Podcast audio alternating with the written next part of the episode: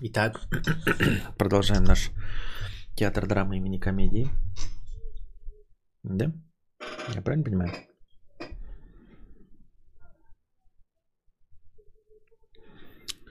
Так. Дядя Вова, мы с тобой. Так. История про безусловную доброту и все остальное. В общем, сбайтил ты меня на донейт. Была у меня история, после которой иногда я чувствую себя мразью. Рассказываю со своей стороны. На той стороне, конечно, история в других красках. В общем, форточку можно открыть. Было дело в 2014 году, когда я четвертый год жил в Киеве, а все мои знакомые в зоне боевых действий в Луганской области. Родичи, о которых пойдет речь, попросились пожить транзитом у нас с женой, так как решили уехать в Беларусь от начинавшейся заварушки на Донбассе. Мотивировали, что можно после комбайна собирать на поле картошку и лук, коммунизм как он есть. Надо в посольство и вся хуйня. Ну ок, люди меняют жизнь, как не помочь. В итоге по приезду они тусили по Киеву, рассказывали, как враждебно к ним настроена столица Родины, но каким-то образом через неделю решили тут остаться. Я подсуетился по поводу помочь с работой, но моему знакомому, через которого договорился, никто не позвонил. А беженцы продолжали тусить, кататься на великах и про посольство, поиск работы или своего жилья не заикался. Тут моя жена попадает в больницу на сохранение, ранняя стадия беременности была. В один из дней вызывают они отвезти ей обед в больницу, но благополучно забивают на это, чтобы насладиться прогулками. Тут мое сердечко не выдержало несправедливости, и в итоге говорю, ребята, давайте езжайте в объятия к батьке из враждебного Киева. Жену выписывают, нужен покой, до побачення. В итоге поехали они, никуда не поехали. А, утром а, я ушел на работу. Перед вечером а, позвонили еще раз переночевать, но так как мне залили в уши про переезд, новое место, новую страну и жизнь, но просто протусили у нас на шее две недели, плюс ситуация с обедом в больницу, в итоге я отказал. И вот после этого не общаемся никогда. Они вернулись на Донбасс, процветают и здравствуют. Но я стал кровным врагом. И теперь время от времени себя корю за то, что поддался эмоциям. Я точно понимаю, что никто не собирался собирать картошку и бурячок за комбайном в коммунистической Беларуси. Точно не собирался никто искать работу и жилье в Киеве, а просто приехали потусоваться, переждать, пока там уляжется. Не понимаю, почему не сказать прямо, а надо придумывать брайку про куфайку. Вместо морали такой вывод. Дав добро один раз, надо или идти до конца, как я вам и говорил, или ты станешь виноватым и с душевной травмой на всю жизнь, когда прекратишь поставлять добро. С тех пор не делаю добро, если оно меня чем-то обязывает. В долг не даю денег никому, если не готов их потерять. Душнота. Если ты остановился посередине и не, доч- не стал читать дальше, понимаю и поддерживаю. Нет, история хорошая и показательная.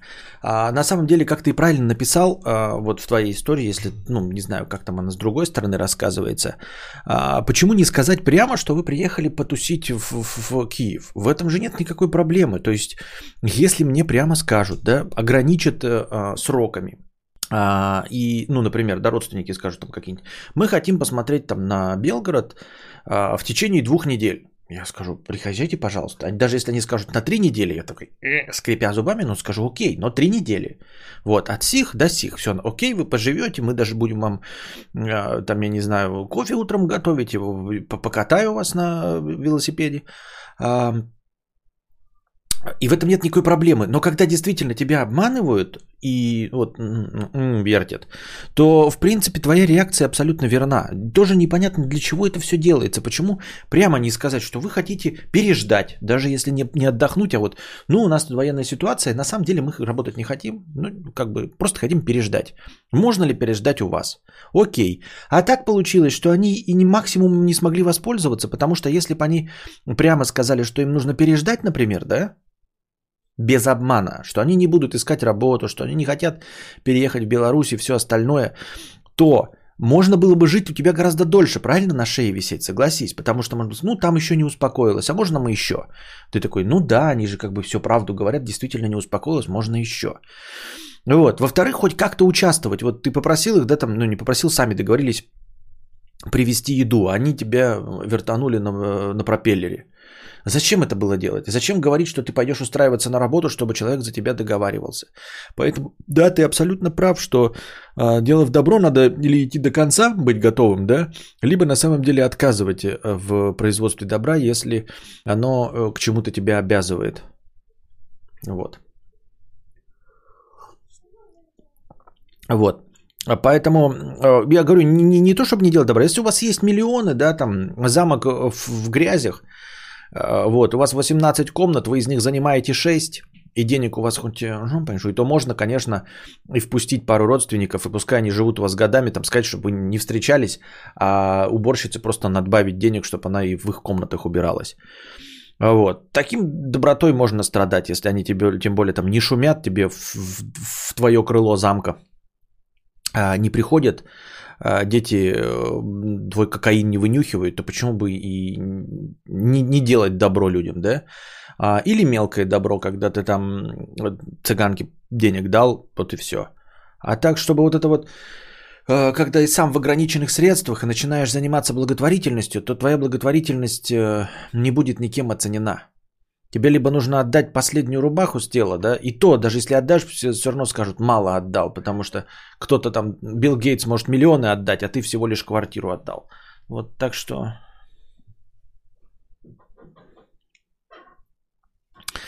И тут я тебя полностью поддерживаю, и, ну, выводы ты сделал, да, сам.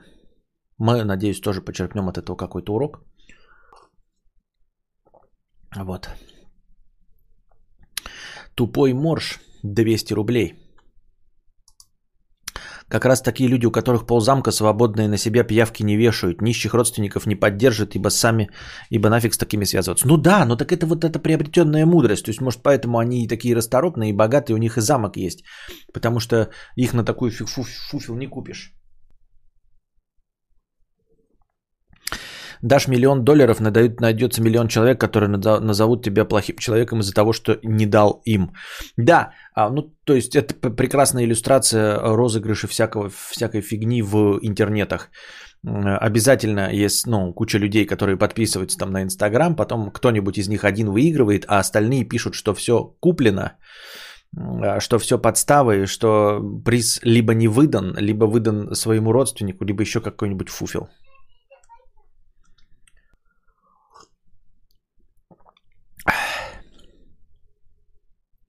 Тупой морж 200 рублей.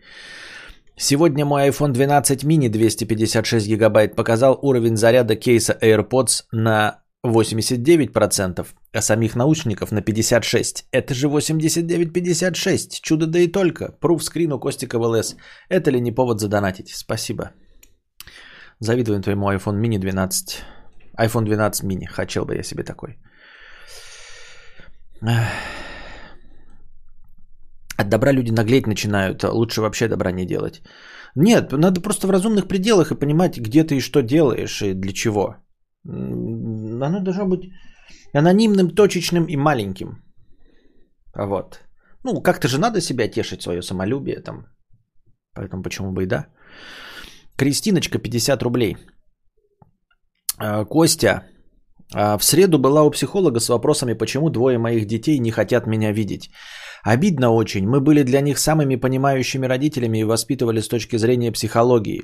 На что доктор мне сказал, что это дело неблагодарное. Чем больше даришь ребенку, тем быстрее ты надоешь. И как воспитывать тогда? Объясни мне. Любишь ребенка, надоедаешь ему, и он потом тебя видеть не хочет. Не любишь ребенка, он тебя просто ненавидит. Понятно, что они должны своей жизнью жить, но без них все-таки все так опустело. Смысла в жизни нет э, больше. Они даже по праздникам не вспоминают порой, им не до меня.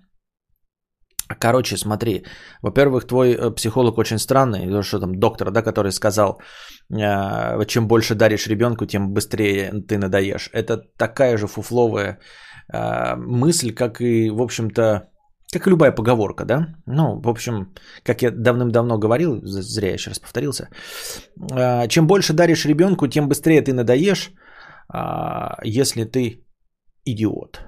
Ну, вот 7 раз отмерь, один раз отрежь, если ты идиот. Вот если вот эту приставочку добавлять, тогда поговорки работают. Вот это точности такая же поговорка. Чем больше даришь ребенку, тем быстрее ты надоешь, если ты идиот. Чем, больше, чем меньше женщину мы любим, тем больше нравимся мы ей, если ты идиот. А, вот. Если без приставки ты идиот, то практически ни одна из этих поговорок не работает, как и описанная тобой. Потому что людей нас, а, нас а, хоть жопой жуй, очень много, очень много. Нас 7 миллиардов. Вот. И случаев для 7 миллиардов настолько много и разнообразных, что практически никакое из... Никакое событие не может быть из ряда вон выходящим. То есть вот если ты скажешь, что вот, а мой ребенок, эм, я не знаю, пока я спал, трахнул меня в жопу, но если мы это озвучим на весь мир, то обнаружится, что э, таких людей, которых ребенок трахнул жопу, пока они спали, э, несколько сотен тысяч. Именно потому, что людей в мире 7 миллиардов. То есть на любой самый редкий случай найдется несколько тысяч людей, которые то же самое испытали. Вот, поэтому так жирно обобщать, что чем больше ребенку ты даришь, тем быстрее ты надоешь. Нет, нет, это просто лотерея. На самом деле там есть куча других факторов, которые на это влияют. А, помимо, э, помимо нашей доктрины неклассического разума, там еще есть факторы, которые мы вообще в принципе не представляем, которые влияют на исход событий. Поэтому говорить о том, что ты перелюбил ребенка, из-за этого он тебя не любит, нет, это было бы опрометчиво. Не любит он тебя а, по массе, может быть, разных объективных причин, которые даже вписываются в логику э, классического разума. То есть на самом деле ты, может быть, не настолько уж и хорошие вы родители были. Ну, если прямо смотреть, может быть, я и не прав, но это не исключено. То есть твои представления о том, что ты была прекрасным родителем, они, возможно, не вяжутся с действительностью. А, и если мы спросим твоих детей, то окажется, что не таким уж ты прекрасным родителем была. Это раз. Во-вторых, а, далеко не все люди, эм, укутанные заботой а, в кокон, я не знаю, защищенности, ненавидят потом своих родителей. Ничего подобного. То есть это тоже лотерея. Все зависит от того, какой ребенок. А вырастет он какой, тоже не, мало зависит от тебя. Я же говорил вам, что э, я придерживаюсь концепции, что родитель может повлиять лишь на 40%, ну, меньше, чем 50% э, характера и личности своего ребенка потому что мы живем в социуме. То есть при максимуме приложения усилий и постановке какой-то цели ты можешь добиться своего лишь в 48% э, от, от личности. Да? То есть э, все остальное все равно будет зависеть от окружения. А, грубо говоря, если ты делаешь супер доброго человека, а все вокруг зло, то он все равно у тебя вырастет злодей, потому что 52% влияния будет зла. Но есть надежда, что если ты делаешь на 48% доброго человека, то еще хотя бы где-нибудь, например, на кружке, э, в кружке кройки и шитья его будут учить доброте 4%, то тогда выйдет 52, и он выйдет добряк, понимаешь? Но в конечном итоге ты можешь проиграть. То есть, если ты делаешь человека, например, с каким-нибудь мировоззрением четко, да, то у тебя все равно, даже если он тебя воспримет полностью, а он может тебя не воспринять, он может тебя воспринять на 25%, тогда вообще все зря. Но если ты заставишь его воспринять себя полностью, то все равно ты от, э, отпечатаешь на нем лишь 48% его э, личности. Таким образом, э, говорить о том, что ребенок тебя любит или не любит по какому-то вот э, э, списку причин, да, есть этот список. Но, скорее всего, вы знаете из него не более 10% пунктов. Вот. И еще какая-то часть пунктов, которые мы вообще не знаем, что пункты, которые вписываются в мою доктрину о существовании эм, не классического разума. Вот.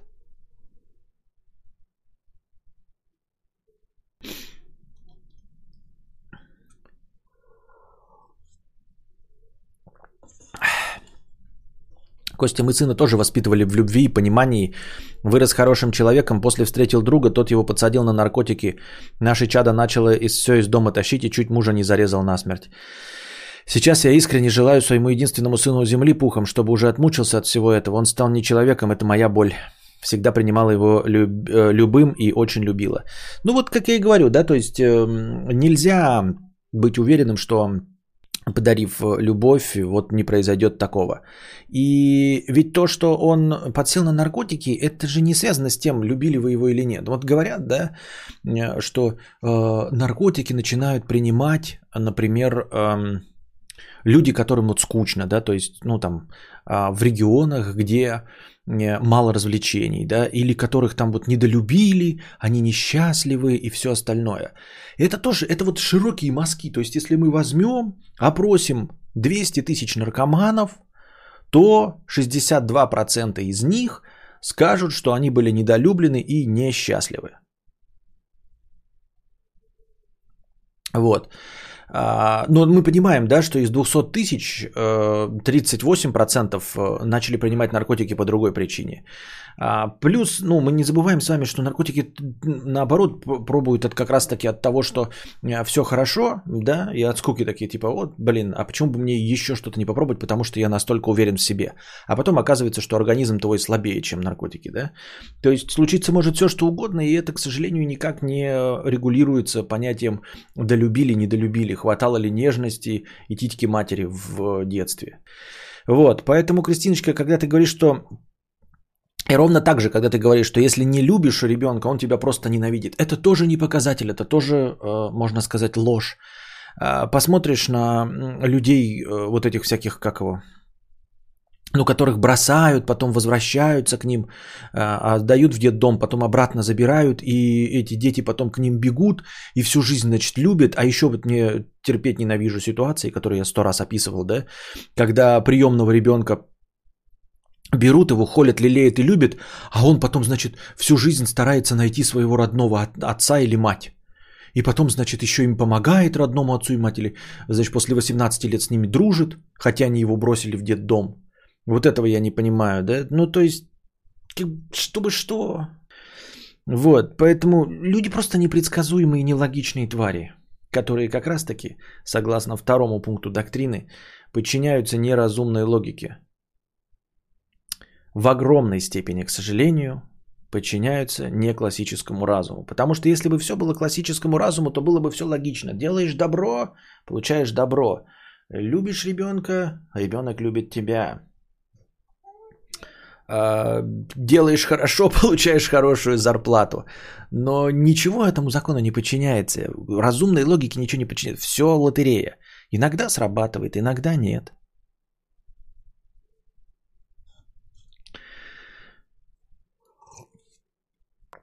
Вот. А по части второго пункта, почему они должны, понятно, что они должны жить своей жизнью, но без них как-то опустело, смысла в жизни нет больше. И это вот неправильно вы выстроена ваша жизнь. Ваша жизнь должна быть прежде всего выстроена на самих себе. Вот. И дело не в том, что вы там долюбили, не долюбили, дети ушли, не ушли. Вы должны быть само- самодостаточной личностью, которая живет ради себя. Вот. И преследует свои цели – и в этом плане ребенок, даже который смотрит, что у тебя есть своя собственная жизнь и свои собственные цели, а, беря с тебя пример, будет целеустремленным человеком, а не человеком, который посвятит свою жизнь детям, потому что это тоже плохой пример. Ты посвятила свою жизнь детям и отпечаталась у них в памяти как э, человек, который существовал только ради детей. И они тоже в какой-то мере пере, перенимут эту точку зрения и, возможно, тоже рано или поздно, когда они не смогут реализоваться, решат, что не будем пытаться, а просто нарожаем детей. Все равно в них реализуемся. Вот, поэтому нужно быть самодостаточной личностью, чтобы на твоем примере ребенок вырос тоже здоровой личностью. Ну и плюс ко всему, чтобы дети, уходя, дети должны уходить. Даже если они будут о тебе вспоминать, не только по праздникам, а там и по воскресеньям, у тебя все равно останется 6 дней в неделю, когда они с тобой время проводить не будут. Даже хорошие дети, которые будут приезжать каждое воскресенье, 6 остальных дней ты должна жить своей жизнью. У тебя должны быть свои цели, свои задачи, которые ты выполняешь, своя самореализация. Нельзя 6 дней сидеть и ждать и а, придумывать меню к воскресному приезду детей. Вот, поэтому, ну теперь уж что, теперь уж как случилось, наверное, так нужно себе новые цели иметь. Нужно понять, что это твоя жизнь. И что с самого начала ребенок, он просто ее украшает, там делает твою жизнь интереснее, да, ты просто идешь еще с одним человеком э, по своему жизненному пути, рядом с ним идешь, а не ради него. Я так думаю, мне так кажется.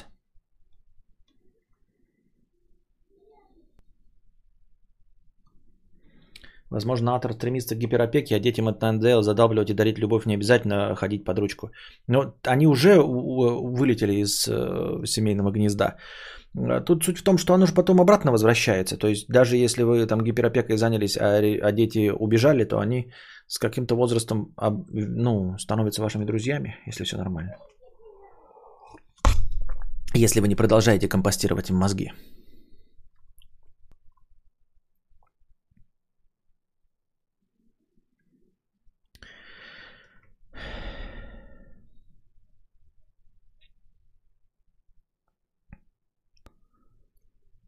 Костя размышляет с точки зрения логики почему-то. На деле ни одной семьи не знаю, в которой дети бы с благодарностью и любовью относились к своим родителям. Костя большие, став... большие ставки ставит на воспитание. Как раз нет. Я как раз и говорю, что я э, принимаю. Я ответил на вопрос. Я не говорил, как надо. Я ответил на вопрос. Я знаю, что существует. Э, я же только что уже до рождения Кости я вам говорил, что я знаю, что э, психику ребенка невозможно сформировать больше, чем на 50%. Поэтому все остальное мы просто держим скрещенными пальчики и надеемся, что надеемся, что мы выиграем в эту лотерею. Вот. Лотерея это 50 на 50. И э, присутствие не классического разума я уже признал, поэтому как раз таки я не с точки зрения логики смотрю. То есть я знаю, мне логика вообще не нравится, потому что по ней ничего не работает. Поэтому предъявлять мне, а, Инна, что я с точки зрения логики размышляю, нет. Я все, что я вот сейчас описывал, я говорил, что все время делал э, пометку, что логика не работает. Уж кому как не мне знать, что логика не работает. О чем вы говорите? Я этому посвящаю, идет как бы э, как это, линий жирной через э, всю мою подкаст-ленту. Что разумно, э, с классический разум это не то, чего я придерживаюсь. Что я в него не верю, и я в логику не верю. Я прям не понимаю, как можно говорить, что я размышляю с точки зрения логики. Это прям, это нет, это ложь. Я знаю и, и говорю, и пропагандирую, что логики никакой нет. Особенно в поступках людей. О чем мы говорим? Все знают, что война это плохо и продолжают воевать. Я миллиард раз это повторяю. И после этого вы обвиняете меня в логичности? Это прям даже оскорбительно.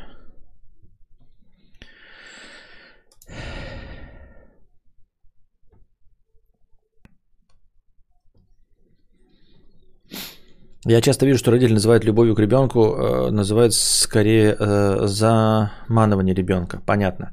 Мне родители внушили, что жить ради себя нельзя, нужно трудиться на благо других. Теперь я не умею жить для себя и все время стремлюсь найти, о ком позаботиться. Это беда. Ну, как беда? Понимаете, как я уже говорил тоже, да, нет ничего плохого и хорошего. Плохое и хорошее только в головах людей. А, позитивного и негативного окраса не существует. Добра и зла нет, черного и белого. Смерть это не зло, рождение это не добро. Они существуют просто так, безоценочно. Это мы даем им оценку. Поэтому э, тоже, если тебе станет полегче утверждать, что это беда, что ты хочешь заботиться о других, нет, это не беда. Ты можешь в этом реализоваться. Тут еще смотри, какое какая может быть хитрость. Если комплексы, которые на тебя наложили, ну, все мы, да, являемся сгустком комплексов, но есть комплексы, которые трудно реализуемы, скажем так, есть такие потребности, которые э, сложно запитать. Вот, например, у меня комплекс по поводу денег, и я с этим ничего поделать не могу. И мне сложно, ну потому что нет у меня этой жилки предпринимательской, нет у меня э, умения зарабатывать деньги. Вот, ну не бизнесмен я, не могу я продавать, вот ну, ничего, как бы ни Безос я, ни, ни Илон Маск, ни, ни Стив Джобс, вот не уродился я. И мне от этого сильно грустно, потому что я хотел бы миллиард денег, а не умею ничего для зарабатывания денег. И деньги ко мне не текут. А вот на тебя наложили, например, комплекс, э, что нужно жить ради других. И нельзя сказать, что ты не можешь в этом реализоваться, понимаешь? Мне лично с моей колокольни кажется, что в этом реализовываться гораздо легче. и я все время стремлюсь о ком позаботиться. В крайнем случае, вот, например, ты можешь родить ребенка и о нем заботиться. И ты будешь в этом реализована, потому что тебя воспитали, а, что нужно заботиться о других, жить ради других. Ты рожаешь ребенка, о нем заботишься, ты реализована. А вот мне что делать? Вот я родил ребенка, денег не пришло. Понимаешь, я так и просто не могу с этим справиться. Я не могу пойти на улицу, а, сделать добро бабке и такой, все, и я успокоился. Нет, мне нужны деньги, миллионы, у меня нет миллионов денег, и я не спокоен.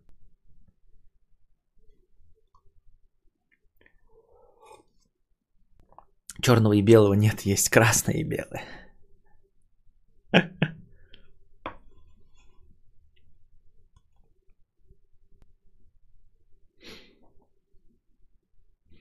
Если логика не работает, тогда работает антилогика. То есть, если что-то выглядит крайне логичным, надо делать наоборот. Нет, это и есть логика. Понимаешь, антилогика это тоже логика. А отсутствие логики это лов.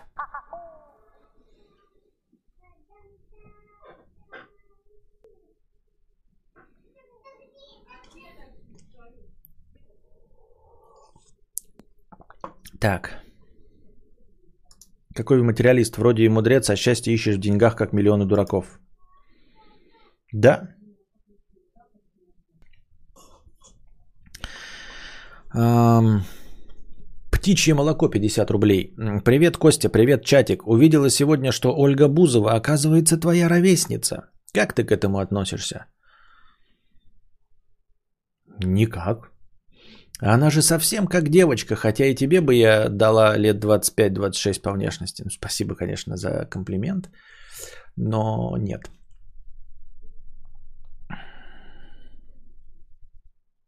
Вот полова бы сейчас с уранчиком. Услышу ответ в аудио 50 рублей. Ты не любишь эти вопросы, но прошу, сделай исключение, потому что больше не с кем поговорить на эту тему. Я глубоко в душе знаю, что мы с мужем разойдемся, пускай лет через пять, но разойдемся. Не люблю я его, драчу душем на друга семьи. Мой мне в сексе противен, устала придумывать отговорки. Держит любимая дочь. Сочувствую вам. Когда вы говорите сделать исключение, я вам сказал, как сделать исключение. Я вам сказал, мне что-то не нравится. А вы приходите и делаете то, что мне не нравится. Вот я сижу дома и приглашаю вас каждый день в гости. И говорю, не плюйте на стол. Иначе я вас буду выгонять. А вот ты приходишь и плюешь на стол. И говоришь, сделай для меня исключение. На каком основании? Я ведь сказал, я готов перетерпеть, если ты плюешь на стол, если ты мне приносишь подарок на 5000. Хотите задавать мне вот такие сложные вопросы и хотите, чтобы я, перебарывая себя на них, отвечал, донатьте не 50 рублей. Ты приходишь ко мне на мой стрим без уважения. Ты не принесла даже 5000, ты принесла минимальный донат – 50 рублей. Минимальный донат. И просишь, чтобы я на своем стриме сделал ради тебя исключение.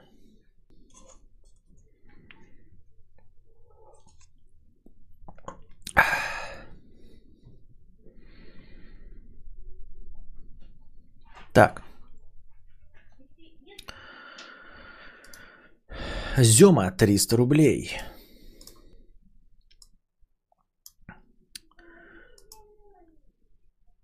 Да у кадавра уже должно быть весь стол в харчках.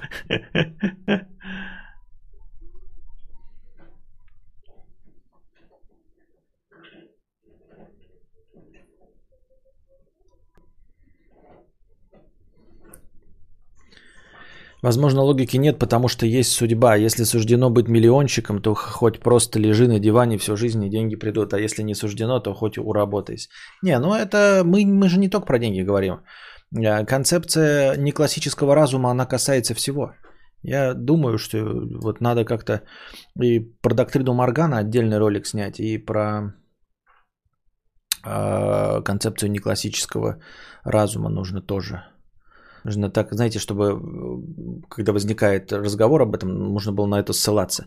Это, кстати, все а, проистекает из философии 8956. Если вы думаете, что доктрина Моргана придумана, а, и концепция а, неклассического разума тоже вот только сформировалась, на самом деле это давным-давно все варится в моей голове, как и в ваших головах. А первый ролик это вот из философии 8956, когда ты думаешь, что люди... Вы помните, да, концепцию 8956? О чем это было? Вот, это же все на самом деле э, про то, что ты не можешь спрогнозировать э, поведение людей, чего бы ты от них не ожидал и какой бы логике они не подчинялись. Вот они поставили перед собой задачу 20 раз написать 8956, а у них все равно ничего не получилось. Почему? Потому что не классический разум подействовал, потому что подействовали те критерии, которые невозможно описать. Глупость. Что такое глупость? Откуда она взялась? Чтобы что?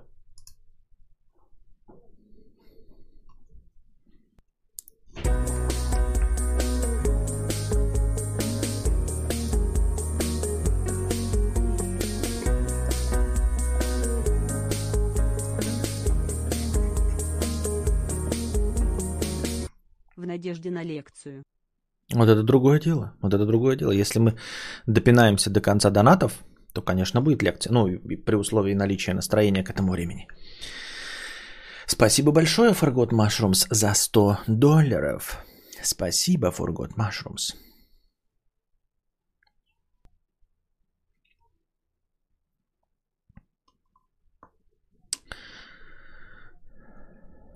Кадавр, колоться ковидом будешь?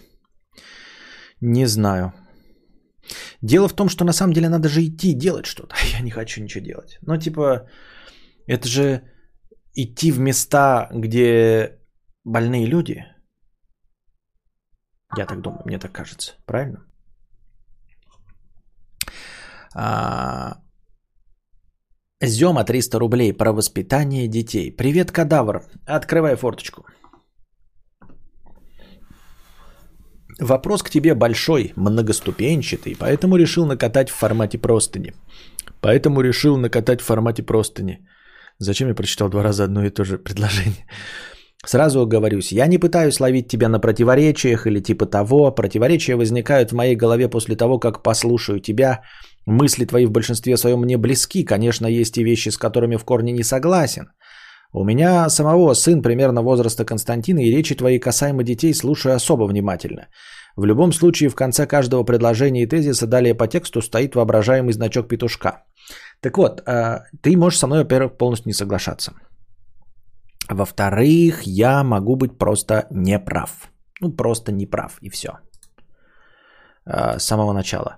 А, просто потому что, ну, моя концепция неверна. У меня нет опыта выращивания других детей, и поэтому я могу, как и ты, ошибаться, как и любой другой может ошибаться. В-третьих, противоречие, в принципе, это норма. Как я уже сказал, а, логики не существует. Вот. Никто, нигде, ни зачем а, и ничто не поступает логично. А, поэтому когда очевиднейшим образом кто-то ловит меня на отсутствие логики, это просто говорит о том, что я прав, что ее не существует, понимаете, что даже я в своей голове не могу управиться э, с причинно-следственными связями.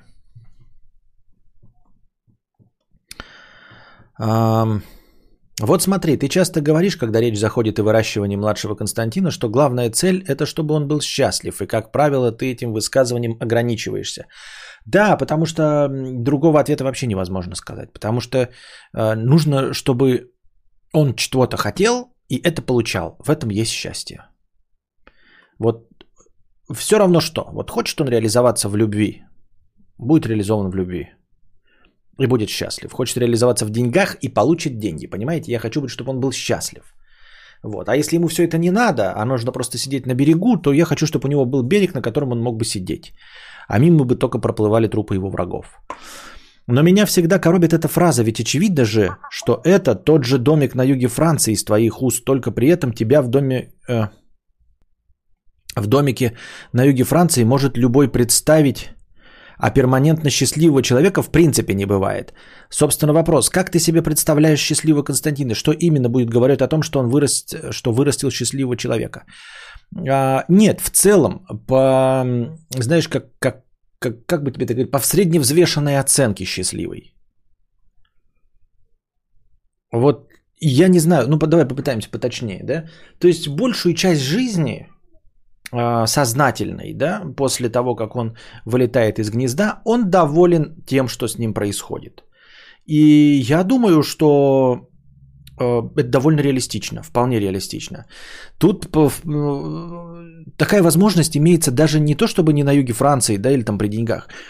На самом деле, вот знаете, как все время говорят про в комедиях про дьявола, когда кто-нибудь подписывает какой-нибудь договор с дьяволом, там, кровью, обычно дьявол все время обманывает. Он все время какие-то подмену какую-то подсовывает. То, то есть ты его просишь э, большой член, а он тебе дел, дает тебе большой член по колен, но при этом ты импотент, да, например. Ты, ты просишь его быть самым красивым и любимцем женщин, и ты становишься красивым любимцем женщин, а при этом сам гей.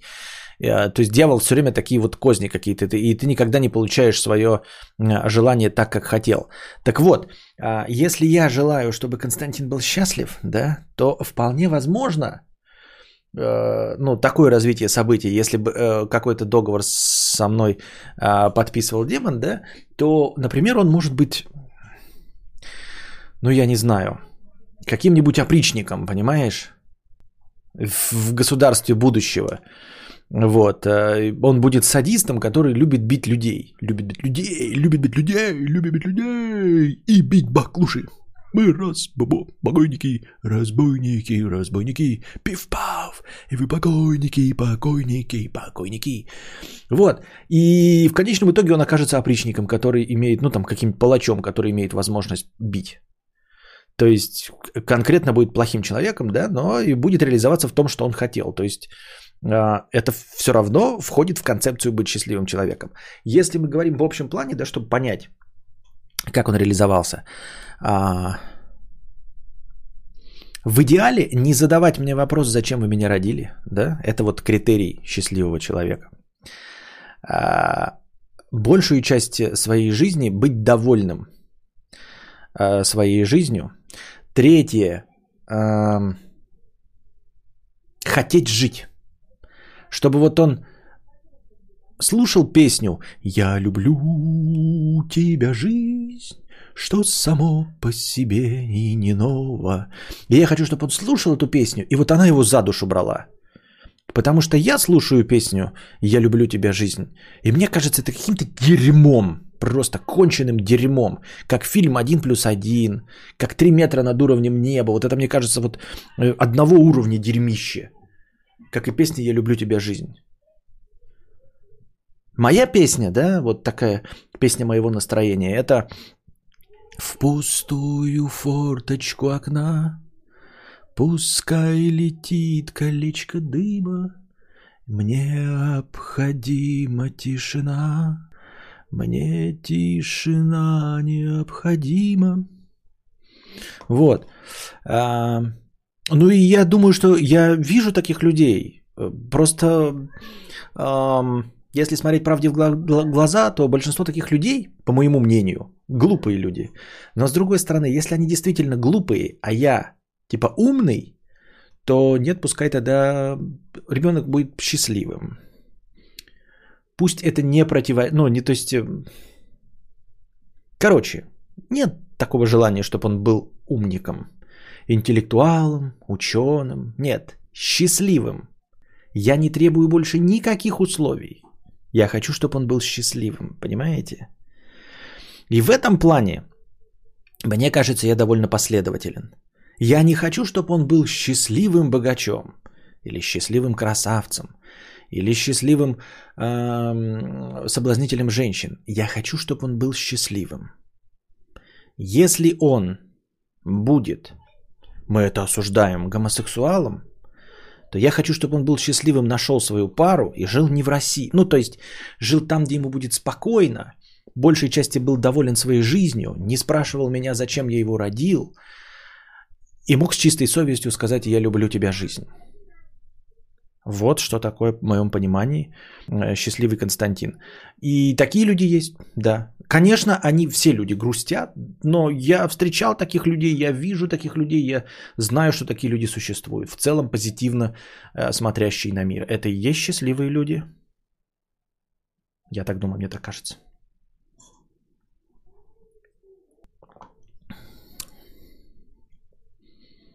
Песня моего настроения. Винегреты и салаты из Кореи, Эмиратов, из Вьетнама и Пномпеня. А ебу пельмени.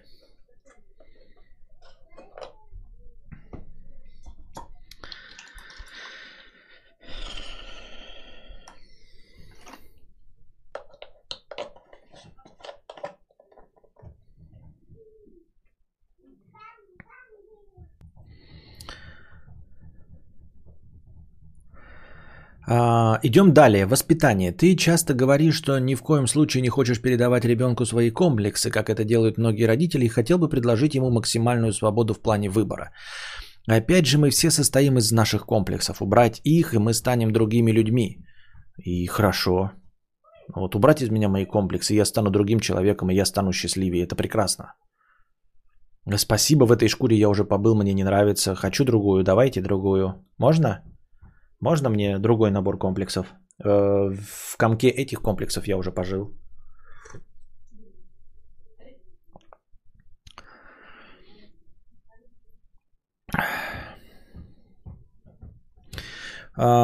Как ты планируешь при воспитании отделять свои комплексы от здравомыслия? Никак, никак. Где та грань? По идее, твои взгляды на жизнь и мир вокруг сформированы в том числе и твоими комплексами. Опять же, в своем детстве ребенок вряд ли сможет сформировать свои взгляды сам. Не навяжешь что-то, э, сам навяжут другие, читай свои комплексы. И тут, собственно, главный вопрос. Почему стоит ограничивать себя в чем-либо при воспитании? Почему ему так будет лучше? Мы, конечно, все тут передовых взглядов и все такое, но ты, к примеру, кадавр, можешь вообще воспринять, что сейчас за контент. Ты можешь вообще воспринять, что за контент сейчас? Ты что-то отвлекаешься на другую тему. Короче, смотри. А тут э, довольно тоже просто. А, я понимаю, что на самом деле эти вопросы, ты думаешь, что они нападающие, а на самом деле они просто уточняющие. Возможно, кто-то, кроме тебя, тоже не вполне до конца понимает, э, что я имел в виду. А, не навязывать комплексы – это прям очевидные комплексы. Очевидные. Вот очевидный мой комплекс э, с эм, желанием много денег. То есть я понимаю, да, что мы все набор каких-то комплексов. И понимаю, что Константин будет тоже своим набором комплексов. Но есть наборы комплексов несущественных, а, скажем так, которые не мешают человеку стать счастливым. Вот. Я знаю, какие мои комплексы мешают мне стать счастливым. Поэтому я сосредоточусь на том, чтобы именно их не передать. У меня есть и другие комплексы, но я их передать не боюсь. Понимаешь? Ну там, например, какая-нибудь там я не знаю, что можно считать там мягким комплексом, да, но есть они такие. Но вот я не хочу ему передать э, э, желание иметь деньги, да, то есть, что самое главное в жизни это деньги и ничего кроме денег. Вот это я не хочу передать. Поэтому я буду стараться как можно меньше с ним говорить о деньгах, о том, что денег нам не хватает, о том, как я хочу деньги, о том, как я мечтаю о деньгах. Вот об этом я не буду постоянно говорить. Вот я с вами об этом постоянно говорю, а с ним постараюсь. Может, у меня и не получится, но я постараюсь с ним об этом не говорить. Вот. А какие-то другие, я же знаю, конечно, я что, дурачок, что ли, чтобы не понимать, что мы все состоим из комплексов, и что нельзя сделать человека без комплексов. Ну, то есть, э, личность – это совокупность достоинств и недостатков. Э, только есть люди, которые просто полностью поглощены своими недостатками и комплексами, и жизнь которых целиком и полностью – это вот рабское повиновение своим комплексам – а есть люди, которые с другими комплексами, но довольно легко сосуществуют своими.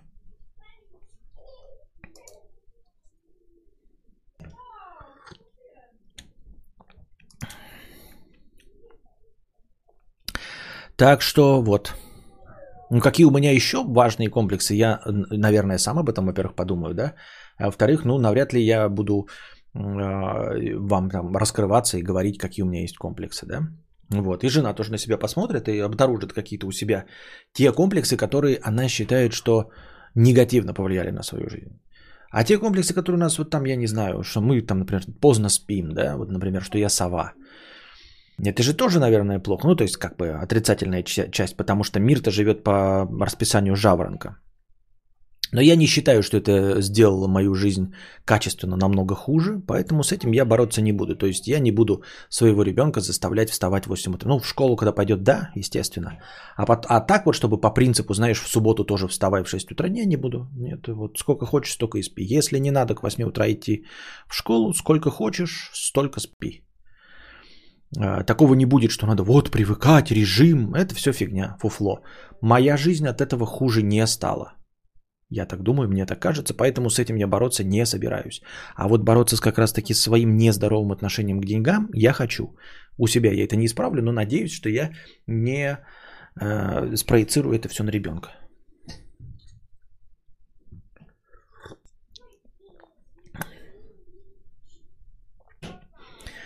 Um,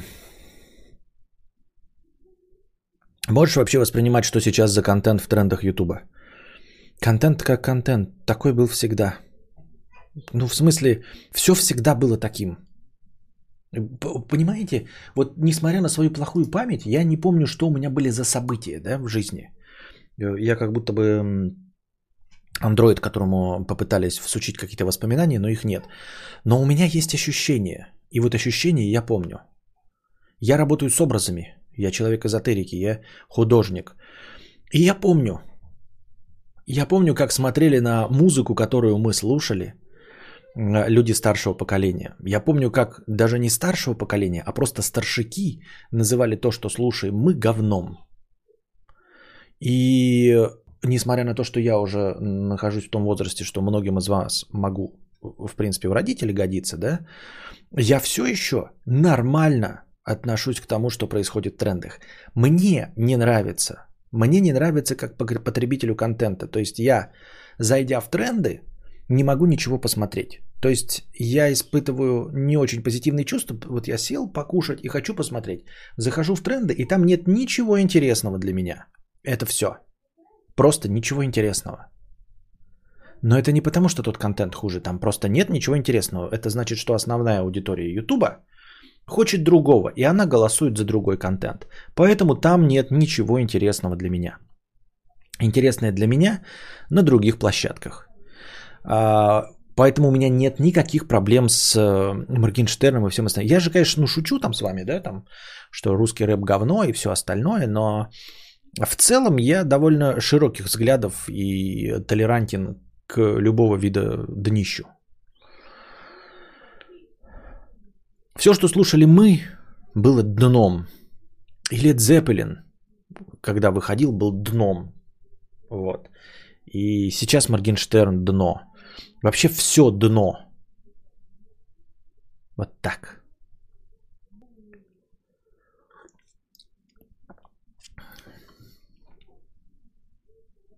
Многие не понимают, что они счастливы. Нет. Если ты не понимаешь, что ты счастлив, то ты несчастлив. Счастье заключается в понимании только и всего. Если человек сидит в концлагере голодом, холодом, болеет и выкашливает кровью свои легкие, но при этом он чувствует, что он счастлив, он счастлив. Если ты в окружении любимых, э, любимой жены, детей, все здоровы, куча денег, вы на яхте едете, и до конца твоих жиз- жизней тебя и твоих детей вы обеспечены, но ты не чувствуешь и не понимаешь, что ты счастлив, то ты несчастлив. Счастье – это понимание того, что ты счастлив. Вне зависимости от объективных характеристик твоей жизни. Хитман без бубляжа, да. Будет ли еще Хитман? Не знаю.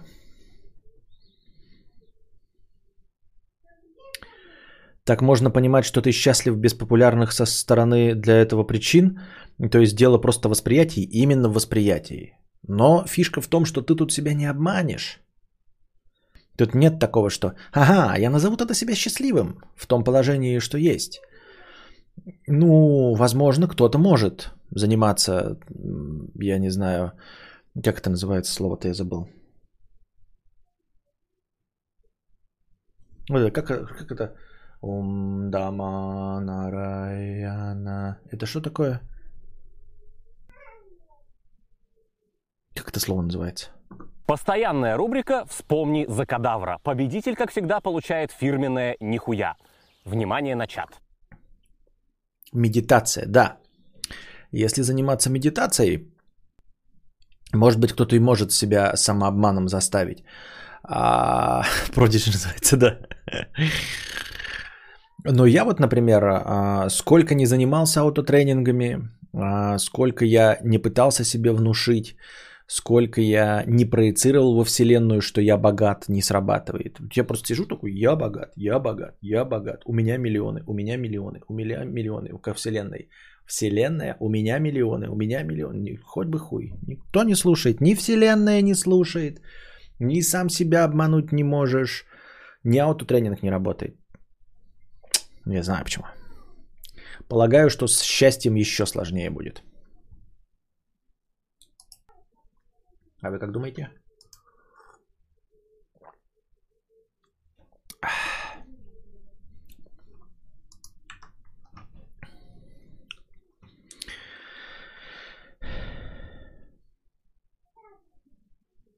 Но есть же объективная сторона вопроса. Нет объективной стороны вопроса. Даже дочитывать твое сообщение не буду. Не бывает никакой объективной стороны вопроса.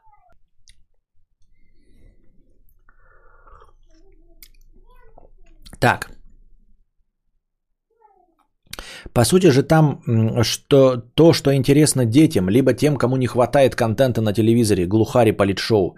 Здесь нас интересуют первые категории, и там, с моей точки зрения, творится какой-то трэш, угар и садомия. Мне кажется, что мы, кто э, родил после 30, уже безнадежные старперы и, возможно, должны вести себя как старперы. Другими словами, быть самими собой с ребенком. Возможно, не стоит сопротивляться веками налаженной системе. Не стоит. Ну, я как бы и не сопротивляюсь. Я ну, в смысле, я не знаю, что значит... Я не хожу со скейтом, как э, герой Стива Буши, Бушеми. Э, What's up, fellas? Я просто... Я не стараюсь идти в ногу со временем. Я стараюсь быть в курсе, но в ногу со временем не идти. То есть я знаю, кто такой Моргенштерн. Но слушать, ребята, и подпевать вместе с вами, тут уж будьте здрасте, увольте. Тут ну, в этой ситуации мы просто наша, это самое, мы уже, здесь наши полномочия все окончено. А, но в силу специфики моей профессии я должен, вынужден и обязан знать, что происходит в мире, хотя бы, хотя бы для того, чтобы эм, тренировать свой мозг. Потому что если я его не буду тренировать, то я не буду мыслить а и не буду рассказывать вам какие-то интересные вещи. То есть очень легко заглохнуть, а мне заглыхать нельзя. Я благодаря этому работаю. Но это как, знаете, ты занимаешься физическим трудом, а, ты все равно вынужден постоянно тренироваться, потому что если ты не будешь тренироваться, то ты не сможешь выполнять свою работу. И мне нужно тренировать свой мозг, то есть мне нужно постоянно чему-то учиться, а я чему-то учусь, читать, постоянно вливать в себя кучу информации. И последний момент по поводу одного из довольно, дав... довольно давно означенных тобой приема воспитания, в котором исключается слово якобы паразит молодец. Это не моя задумка. Я, честно говоря, не очень понимаю, в чем в нем плохое, но это не, не моя мысль. И Это даже не какая-то э, авангардная точка зрения, это а, давным-давно уже распространенная истина. Ты, помнится, говорил, что стараешься придерживаться этой концепции. Вот что интересует. Ладно, ты прочитал, проникся, впечатлился, попробовал, но как твоя жена смогла принять это? Ну, как бы согласились, это довольно спорная концепция. Я услышал от тебя эту тему в первый раз, подумал, какая-то фигня. Пошел, почитал об этом пару статей, подумал, ну точно фигня. Скинул почитать жене, она отвечает, не присылай мне больше такой фигни. А, я тебе больше даже скажу. А, это нашла жена. И скорее я согласился, а не она. Понимаешь, ты что думаешь, э, это я э, это инициатор э, новых психологических веяний? Это во-первых. Во-вторых, ну, в кругу моих друзей, товарищей, это норма. То есть я спросил своих друзей, у которых есть дети, и они сами мне об этом не говорили. Я спросил, что вы думаете об этой концепции? И они мне сказали, мы этой концепции придерживаемся. Нам тоже очень сложно. Но как они рассказали это как факт. Это вот как будто бы, знаешь, э, раньше ставили на спину банки, а сейчас выяснилось, что эти банки вредные. Ну вот, которые э, э, греешь баночку, потом остаются пятна такие. Сейчас сказали, что это прям вредно. Вот, хотя всю жизнь это делали. А, и Взрослые люди до сих пор уверены, что банки это норма, да, что ими пользоваться можно. Но при этом их не удивляет, что нигде в аптеке они не продаются, потому что это опасные э, методы лечения. Э, их сейчас уже не купишь, никто их не рекламирует. Даже в Ютубе оголтелые психопаты, которые говорят про плоскую землю, про 5G, э, про чипирование, даже они не рекомендуют банки ставить. То есть это настолько Э, вышло из моды, скажем так. Ну и вот эм, когда ты говоришь современным взрослым человеком, ты говоришь, ты же знаешь, что банки вредно, он, скорее всего, знает, что банки вредно. То есть это для всех уже стопроцентная истина. И, скорее всего, об этом твой собеседник знает, что банки использовать нельзя. И точности также касается эм, касательно оценочного слова «молодец». Проблема ведь не в слове «молодец». Оно просто самое простое. Самое простое и самое часто используемое. А, и у нас нет заменителя а, похвалы вместо слова «молодец». Не синонима слова «молодец», потому что синоним слова «молодец» это будет то же самое оценочное суждение, а именно заменителя – Слово «молодец» не существует. Поэтому так сложно подобрать э, другие слова. Вот. Я не знаю, почему вы против. Вы можете против быть. В принципе, мне все равно, дорогой друг, да? Но без негатива, но типа это же твой ребенок, ты как хочешь его так и воспитываешь. Если вы с женой решили, что слово молодец это хорошо, да воспитывайте, но 8 миллиардов людей вы, вы выжили как-то э, со словом молодец, э, выросли. Все советское государство выросло со словом молодец. Но только, ну вот, это как с, вот как я говорю, вот у меня есть комок комплексов, из которого я состою. Э, хотел бы я его поменять? Хотел бы стать другой личностью, да, потому что с этим комком комплексов я пожил. Вот, я не знаю, из чего сформировалось постсоветское общество, но я вижу всех вокруг, и вот всю нашу страну, и вот в целом полностью всех людей, и вот среди всех этих людей и среди их родителей было нормой говорить словом «молодец». А можно пожить среди людей, которым не говорили слово «молодец»? Потому что среди людей, для которых норма слово «молодец», я уже пожил. Хотелось бы увидеть альтернативу. Вот. Таким образом. А, но я не знаю, что ты там поначитал насчет него.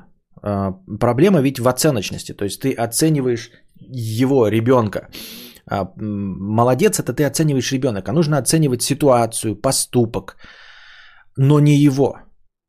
Молодец, а, я не знаю, там какие-то еще вот, какие еще слова-то есть, да? Это ты оцениваешь самого ребенка. Вот, а нужно оценивать действия, то есть, э, чтобы у него была здоровая самооценка, оценивать себя он должен сам а не ты ему давать оценку. Отличник, бездарь, молодец, идиот. Это все оценки.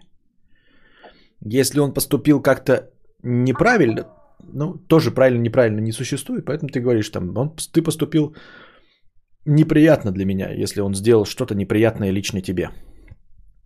Ты поступил, э, э, вот ударил ребенка, ему плохо. Видишь, он плачет, ты его обидел. Но ты неплохой человек. Ты не злодей и не хулиган. Ты, может быть, потом э, сделаешь по-другому, и все будет по-другому. Будешь делать хорошо, будет хорошо. Будешь делать плохо, будет плохо. Но ты при этом не злодей и не молодец. Ну, вот так. Как Кратос говорил. Бой. Ну, мальчик, но он просто обращался, да. Можно говорить, Малори, красавчик, четко, молоток, гений. Это все оценки. Ты не понимаешь? Я только что сказал, что оценивать не нужно. Можно заменить молодец, но ты хорошо это сделал. Мне нравится, благодарен, э, как ты это сделал. Да, да, да. Но вот это оценка действий уже. Действия оценивать нужно. Ну, то есть, как не, не оценивать, это, это ты оцениваешь ты действие и говоришь ему, вот, э, по моему мнению, ты это хорошо сделал. Но его самого ты не оцениваешь.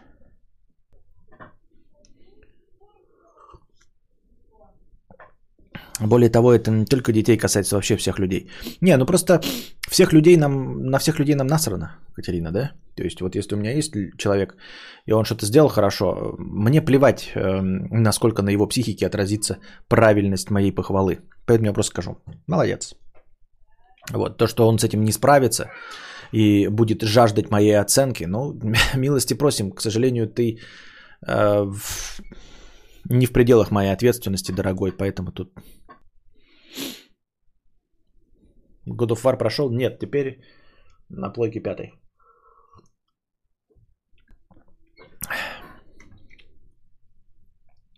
То есть нужна безоценочная похвала без оценки ребенка.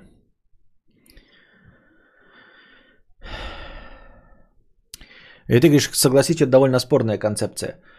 Э, ну, что значит спорная концепция? Концепция не спорная. Спорная концепция, если бы мы говорили с тобой об общих каких-то интересах. Мы с тобой бизнес имели, да, и я тебе говорю, давай будем так. А ты говоришь, это спорная концепция. А это не спорная концепция. Ты как хочешь, так воспитываешь своего ребенка. Я как хочу, так воспитываю своего. Это не спорная концепция. А у нас нет точек пересечения с тобой. Понимаешь? Вот ты говоришь, я буду, вот это, надо говорить ребенку молодец. Ты говоришь, надо говорить ребенку молодец. А я говорю, не надо говорить ребенку молодец. У нас нет конфликта интересов. У меня свой ребенок, у тебя свой ребенок. Поэтому спорности здесь никакой нет. Да, прожмем. А, разминка Кегеля.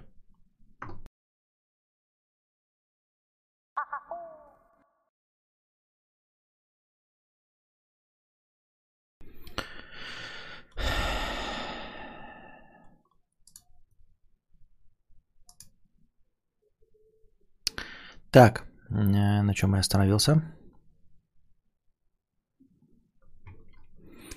Тройной гармаш жопы в прыжке 50 рублей с покрытием комиссии.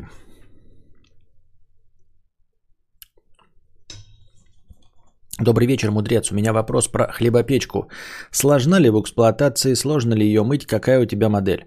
Модель я сейчас не вспомню. В, эксплуатации она легка, если полностью действовать согласно инструкции. А, сложно ли ее мыть? Неприятно. Ну, в смысле, саму хлебопечку мыть не надо. Она, ну, ты моешь только а, посудину, в которой, собственно, делается хлеб. Но ее мыть надо после каждой, каждого приготовления хлеба. Это слегка напрягает, но не ключевое. То есть это, конечно, не, не как какой-нибудь электрогриль мыть. Вот это вообще дрочево жесткое.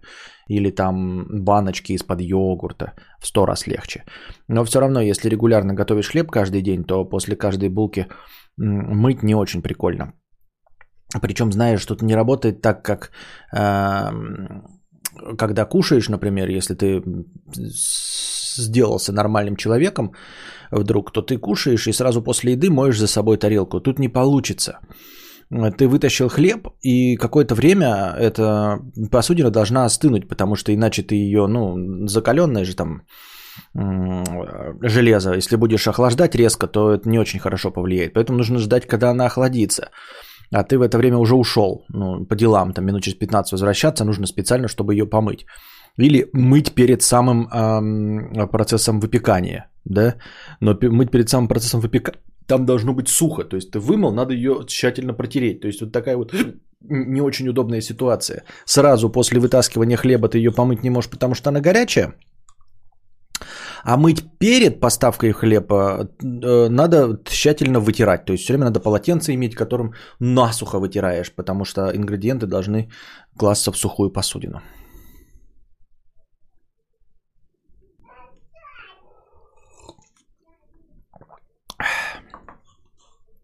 Тю мыть еще после каждого использования. Вообще можно, конечно, не мыть после каждого использования.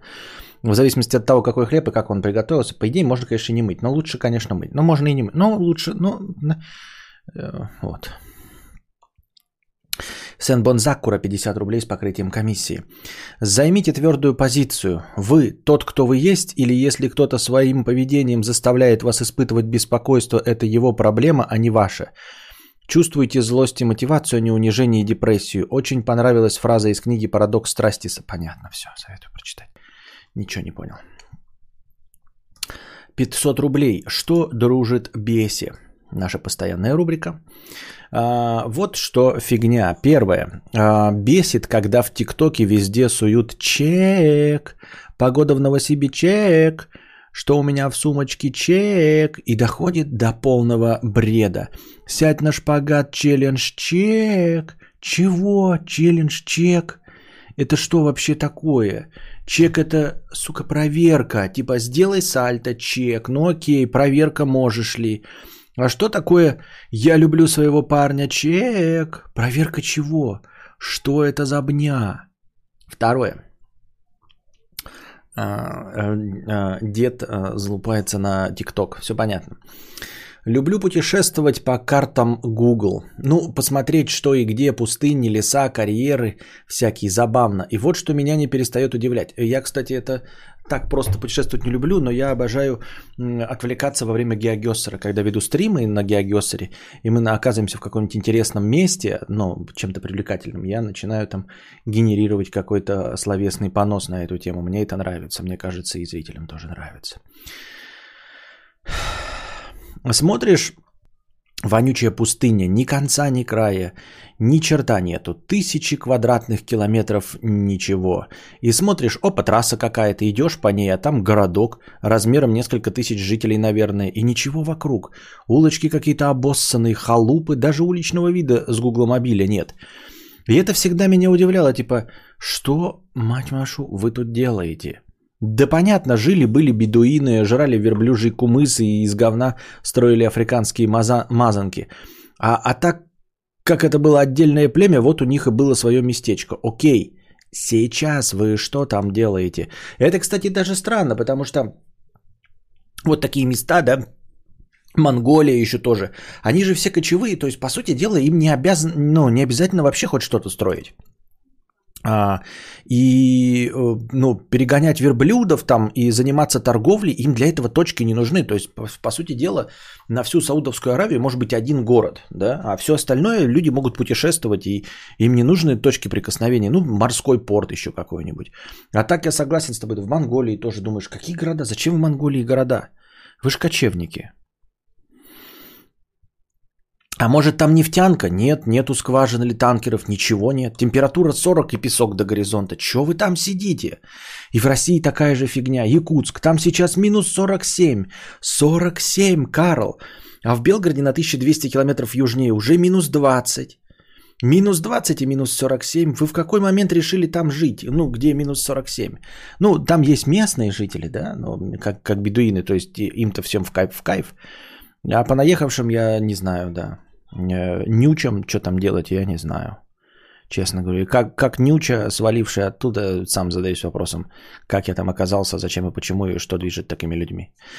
И вот что забавно. Почти отовсюду до более-менее нормального места где-то полторы тысячи километров. То есть назови мне любое место, где жопа и в радиусе полутора тысяч километров будет уже более или менее.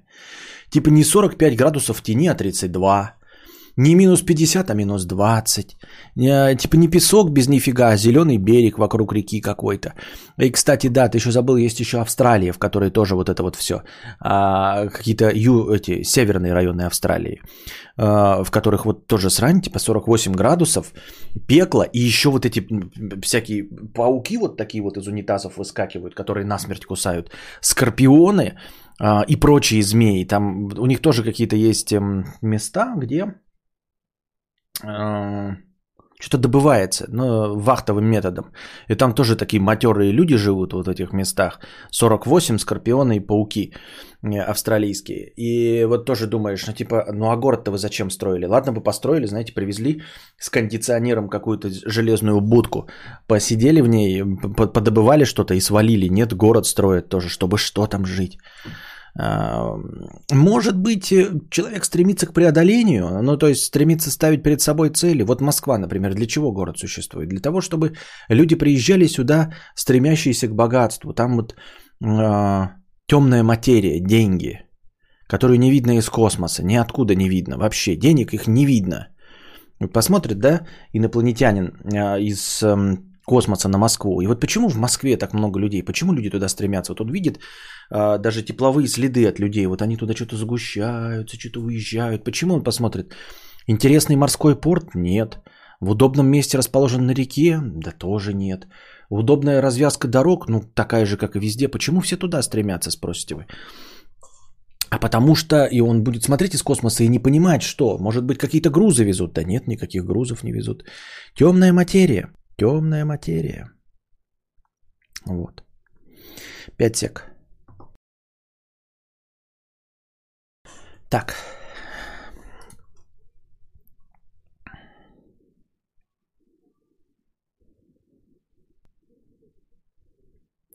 На платину часто задрачиваешь? Никогда. Ничего на платину не прихожу, мне это не интересно.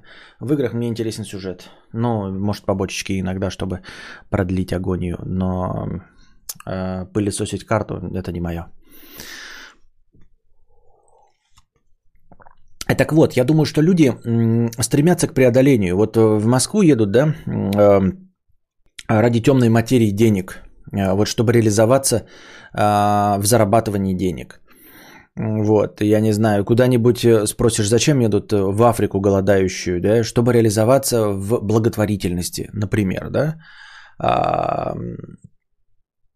И спросишь, зачем вот люди, вот, которые путешественники, всякие Крузенштерны и прочие товарищи, э, которые э, открыть Антарктиду. Я думаю, что это вот такой же способ преодоления. Это а, проверять себя на неизведанное. Ну вот находить себе такую цель жизни и, и вот якобы себе что-то из, из себя представлять. В этом плане какие-нибудь эм, альпинисты честнее – да, они, ты их спрашиваешь, зачем вы на горы ходишь, они тебе говорят, ну, горы это красиво, вот вне э, классического разума. Говорят, горы это красиво, я полюбил горы, люблю высоту, люблю адреналин, не могу жить без гор. Это хорошо, это звучит правдеподобно. Я всегда верю, когда человек говорит, что я что-то делаю, потому что это приколдес. Да, вот это классно, это мне нравится, это интересно.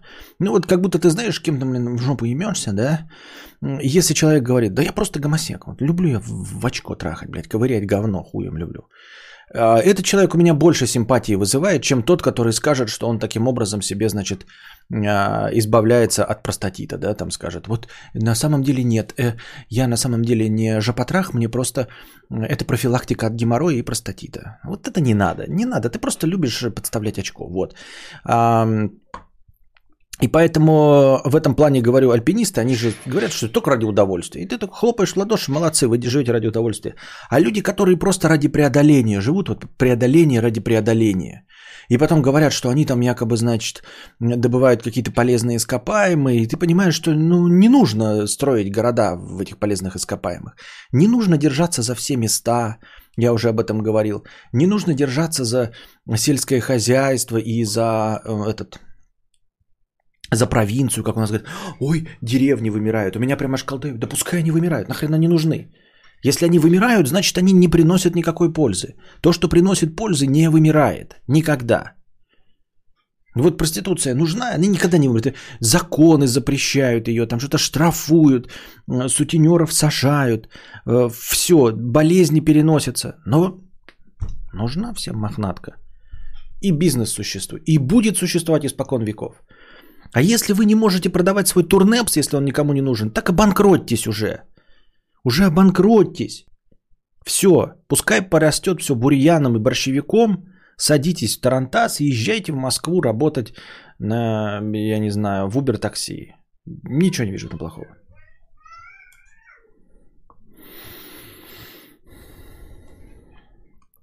Если не строить города в ненужных местах, то у строителей не будет работы. Будет у них работа полно, а, все равно где.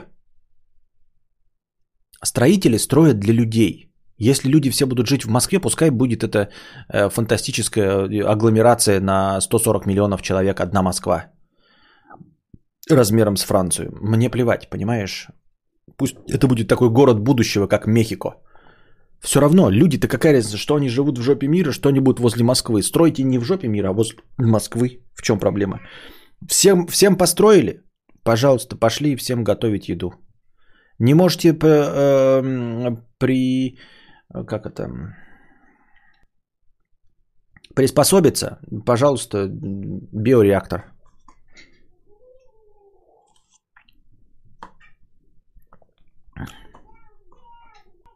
Да я понимаю, что исторически сложилось. Ну да, но типа неужто никто за 5000 лет ни разу не встал и не сказал, пацаны, может быть, метнемся на тысячу километров типа южнее или севернее. Так вот именно, дорогой друже, что эм, в древние-то времена как раз-таки люди просто подымались и говорили, не, ну все, это место изжило себя, пастбище изъедены, слишком много хищников, что-то тут похолодало, пришел ледниковый период, сваливаем. И люди уходили, и эти кострища оставали, оставляли, которые по 10 тысяч лет стояли. Все, э, место изжило себя, переходим, потом находят на где-нибудь там древние города. Древние люди как раз-таки легко покидали города, а у нас здесь будут так держаться. Ну, благо э, с развитием цивилизации теперь уже все перестало иметь смысл, и легче построить дорогу, чтобы ты на своем джипе ездил, чем э, разрушать твой дом и переносить его ближе к другому городу. Ну, то есть, как вот исторически сложилось, а теперь уже благодаря цивилизации ты можешь ездить на автомобиле туда.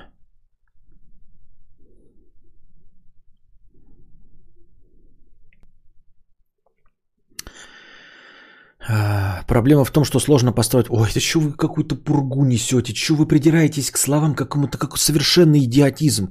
Проблема в том, что сложно построить возле Москвы, там препонов. Да при чем здесь Москва и препоны? Что за бред какой-то сивой кобылы, а? Как это Москва, препоны, что за идиотизм? Я говорю, деревни не нужны. Строители строят жилье для людей, все равно, где люди находятся. Не хочешь в Москве, давай в Копенгаген. Чего ты к Москве прикопался? Ой, в Москве препоны. Да я сейчас скажу в Питер, ты скажешь, ну, в Питере там же болото. Да при чем тут болото? Я тебе говорю, деревни не нужны. Ну, там же болото. А если еще налоги посчитать, то как же налоги? А ведь там еще бюрократическая машина. А бюрократическая... Да как при чем? What the fuck are you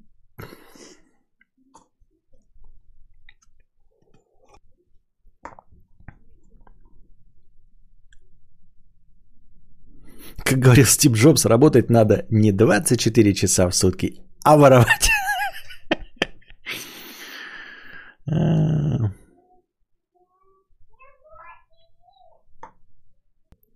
Я просто поражаюсь, Лихан, как вы умудряетесь придираться к, к, к какому-то совершенному бреду вообще, не имеющему значения. Просто вообще не имеющему значения бреду.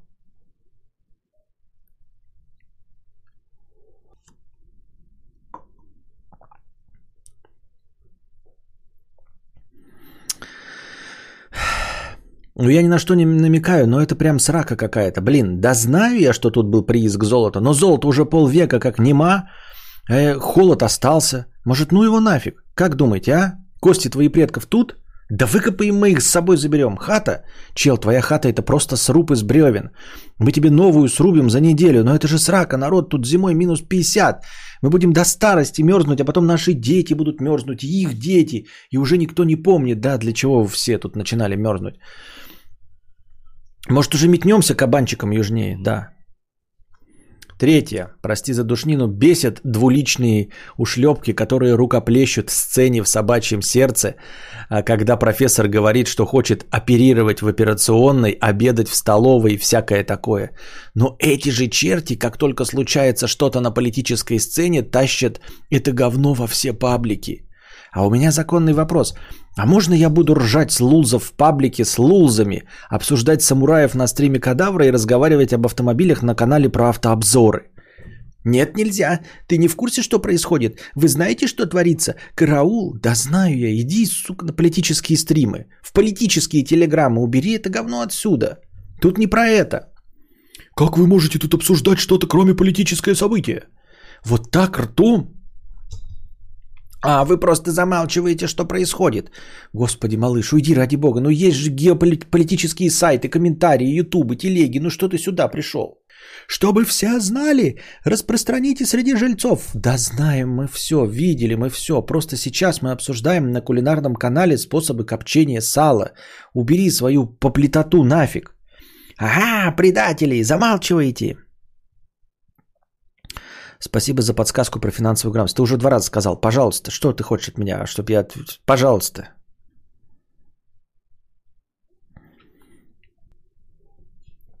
Ну так-то, Костя, народ из этих говногородов валит, кто остался, это пенсионеры доживают, им просто некомфортно уже жопу сдвигать на новое место. Да, да, да, абсолютно правильно, и так и должно происходить.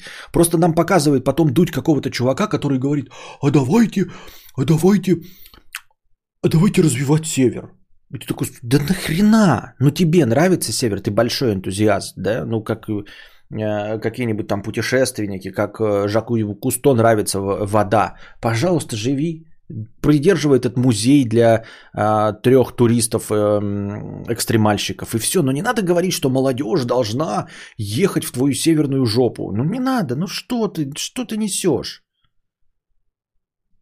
Я что, каждый гомик будет говорить, что давайте, э, типа, э, трахаться как я в жопу, что ли? Я буду говорить, давайте играть в плойку, потому что мне это интересно. Что это за бред? А ты говоришь, давайте все поддерживать эти э, провинциальные умирающие города. Чтобы что?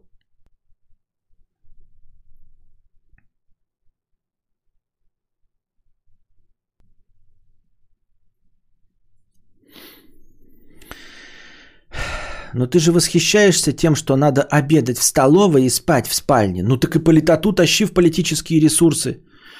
И всем так нравится сцена, где профессор говорит Швондеру, что не хочет покупать журналы в поддержку немецких сирот. Или кто там был. Красава, так его, не хочу, значит не хочу. Никто не заставит человека, свободная воля. Так ну, как бы не хочу обсуждать политическое событие. Ах ты гнида! Понятно. Понятно ваше негодование.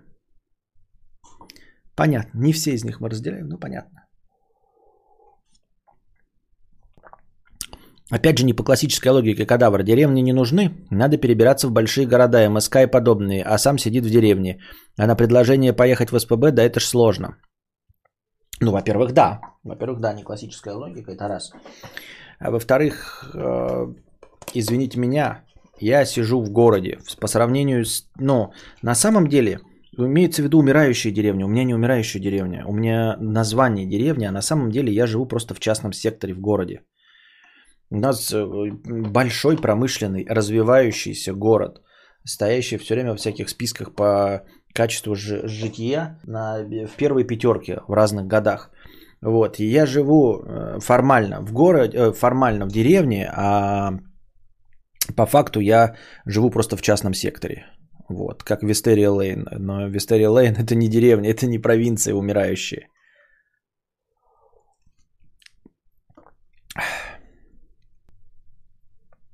А я не хочу просто в центр больших городов, потому что ну, мне не подходит э, темп этих городов. Курагалик. Вопрос о вымышленной избушке на курьих ножках за 100 злотых. Реально так дешево? Я-то думал, Баба Яга тратит мешки монет, а тут сумма ниже бюджета блестящих деревень. Огорчен невеличию. А ты разочарован бедностью обители этой сказочной э, старушки? А, нет, не огорчен, потому что, ну, как бы 100 злотых это, это просто примерная стоимость. На самом деле там не 100 злотых совершенно. Не 100 золотых. Там же прямо сказано, что а, это если вот посмотреть по всем дерев... ну, домам в деревнях и примерно сравнить, то, ну, вот как бы, ну, как тебе сказать? Ты видишь золотой унитаз, да, но он нигде не продается, этот золотой унитаз, вот нигде не продается. И ты можешь зайти в магазин и посмотреть все унитазы и увидеть самый дорогой унитаз. Ну и просто самый дорогой керамический, самый лучший унитаз. И ты взял вот и его цену назвал. Ну потому что а на рынке других унитазов нет. Никто не делает золотые унитазы. Он был сделан эксклюзивно. Ты просто берешь самый дорогой унитаз, но ты понимаешь, что он даже близко не сравнится по цене с золотым унитазом, полностью состоящим из золота и из бриллиантов.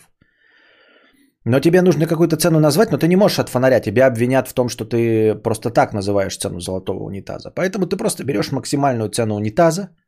Всем понятно, что золотой унитаз с бриллиантами будет стоить гораздо дороже. Но хоть как-то можно ориентироваться какой-то минимум, понимаешь? Поэтому... И также ты смотришь, вот какие-то дома стоят, а потом а, вот у бабы Яги вот такая за злотых, и чё?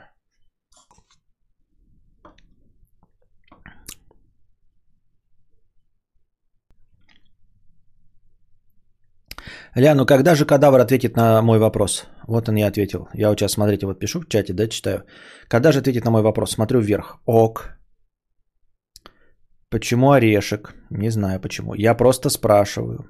О чем спрашивать? Нет. Я жду, ну же. Я не отвечу на твой вопрос. Я не вижу его. Я вижу, ну же, я жду. Ок, когда ответит на мой вопрос? Вот с таким подходом никогда не отвечу.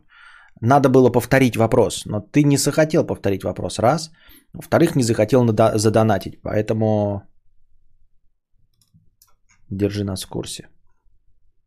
Теперь я уже и точно не отвечу, потому что если человек настаивает и при этом жопит 50 рублей, чтобы задать вопрос, ну,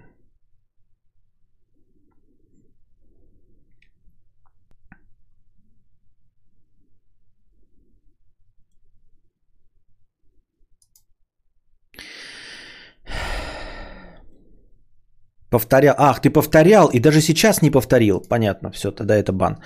А, блять, говоришь человеку, я не вижу твой вопрос, вот я не хочу мотать чат, говоришь, блядь. Вот если бы ты его повторил, и он вместо этого пишет, повторял большими буквами капслоком. Серьезно? Серьез... Понимаешь, вы понимаете, в его интересах получить ответ от меня. Он хочет мне задать вопрос и получить от меня ответ. Я говорю ему, повтори. Он говорит, я уже повторял. Это мне, что ли, нужен твой вопрос? Это мне, что ли, нужно на него отвечать? На твой бесплатный вопрос? Ты, ты поехал, ты у тебя вообще есть какая-то связь в голове, чтобы понимать, кому что нужно? Понимаете, это как будто такой человек тебе говорит, дядя тебе звонит, такой говорит, я тебе хочу 5000 рублей дать, приезжай, пожалуйста, к 8 утра. Вот. А, ты к 8 утра не приехал, такой, да, а, и приехал к 8.30, а дядя в это время уже уехал. Вот, и дядя тебе опять такой звонит и говорит, ну слушай, я в 8 утра тебя не было, вот, э, приезжай, пожалуйста, вечером в 5 вечера, я тебе дам 5000 рублей. А ты ему такой, я приезжал в 8.30, ты петух. А дядя такой, это тебе, я денег должен дать, ты придурок что ли? И бросаешь трубку. Ну вот, ну что это значит? Говорю, повтори. Я повторял. Ну и пошел ты в жопу. Слышь, псина, куда ты идешь? А лучше, куда ты прешься?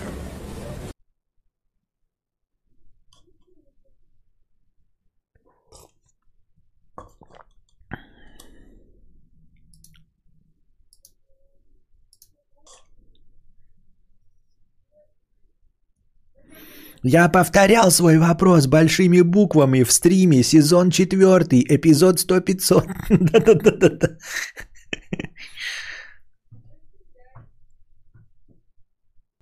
Я в Питере говорю. Все, не звони мне, в Питере говорю. Дубланул, но. Артур грамотный. В 4 утра сосед долбится, типа у него в зале на потолке сиська выросла из воды. Я в толчок, а там стояк оторвался. У меня пластиковый, а у соседа выше алкана, кусок чугуна. Мы с тем соседом давай чинить быстро, потому как к часикам к 6 утра оттуда могли полететь колобахи и вновь прос... из вновь проснувшихся жильцов. Это просто офигительная история какая-то. Ну просто я... Что я... Как...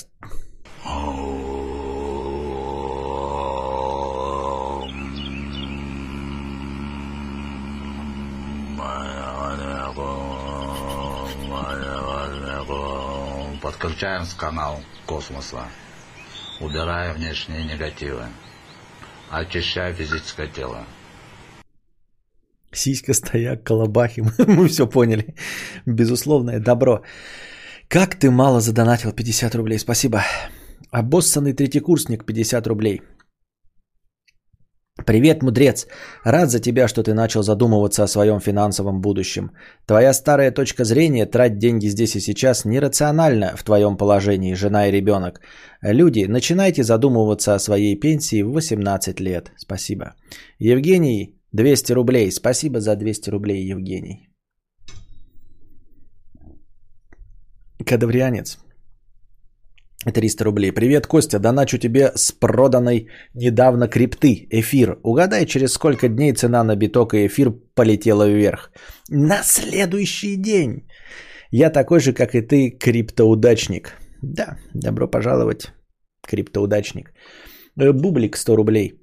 Открыл недавно стрим 2017 года, а там попугай на фоне щебечет. Не знаю, насколько личный вопрос, но что с ним сейчас?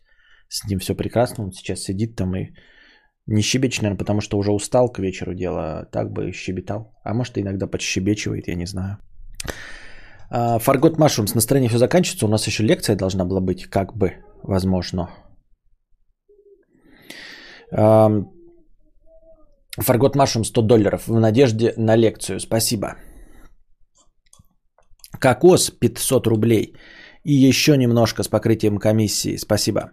Галя Гадотова, 150 рублей на комнату для грязи. Спасибо. Перестань писать Консткат. У меня этого ника уже давно нет. Пиши просто Кадавр или Констка... Константин. Какой Консткат?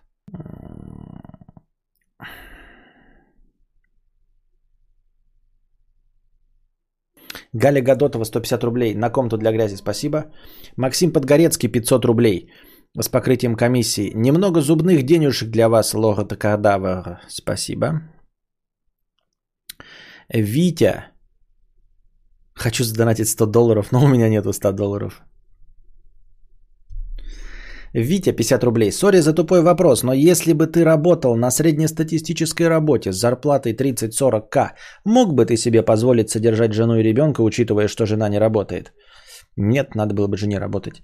Правда ли вообще, что на жен уходят все деньги и правдивы ли шутки по типу «твои деньги – это общие деньги, мои деньги – это мои деньги»? Нет, ну это шутки, ну как, где-то, наверное, правда, а так в целом.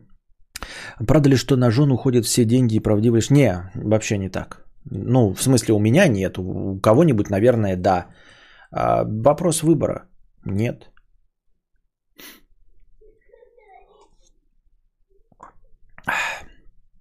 Коля 50 рублей с покрытием комиссии. На работе сменилось начальство и начался трендец. Заявки, которые считались нормой, теперь стали маленькие. Норма повысилась в два раза, тупо без основания. Робить стало просто ад. Не присесть, почти без обедов. Эм, работаешь на износ. Говорят, не нравится, уходи. Но разве в правовом государстве они могут такое исполнять? А, в каком правовом? В Америке тебя могут просто, по-моему, уволить, не, ну, не объясняя причин. Ну, лишь бы не расизм и не сексизм. А так уволить тебя могут просто ни за что. Никаких двух недель отрабатываний, а, пособий. Только если у тебя контракты. Если в контракте написаны какие-то пособия по уходу, то дадут. А так попутного не тебе в жопу. Нифига не шутки, большинство женщин так и думает, считает это нормой. Ну и пускай, и пускай. Ничто не мешает тебе найти женщину, которая думает по-другому, если тебе нужно по-другому. Вот. И да, Коля, вон Капок пишет, ну так уходи. Сменилось начальство, уходи. Если это действительно дерьмовая контора, то она загнется. Если все, как ты пишешь, правда, то люди остальные вместе с тобой тоже это заметят и уйдут. Вот. И она загнется, либо поменяет условия свои. Ну, либо найдет дурачков. Если найдет дурачков, которые будут на таких условиях работать, значит все правильно сделано, значит это бизнес-решение было верным. Вот и все, я считаю. Итак, мы дошли до конца донатов. У нас 2400 хорошего настроения. Что? Лекцию помолясь, если успеем. Не знаю, может она будет короткой. Я же не уверен. Кто меня знает. Правильно? Никто не против. Все за. Никто не хочет таскать каштаны из огня. Так. У нас тут старое слайд-шоу.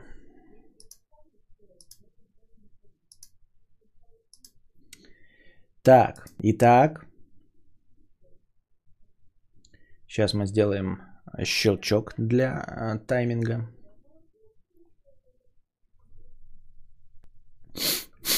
А, хорошо. А. О. Так. Что то большая картинка, да? Жирновато. Жирновато и жирнова. Мы как-то еще с э, Тустом так не придумали, как это реализовать по-нормальному. Ну ладно. Где-то примерно вот так. Дуэли. В частности, в России.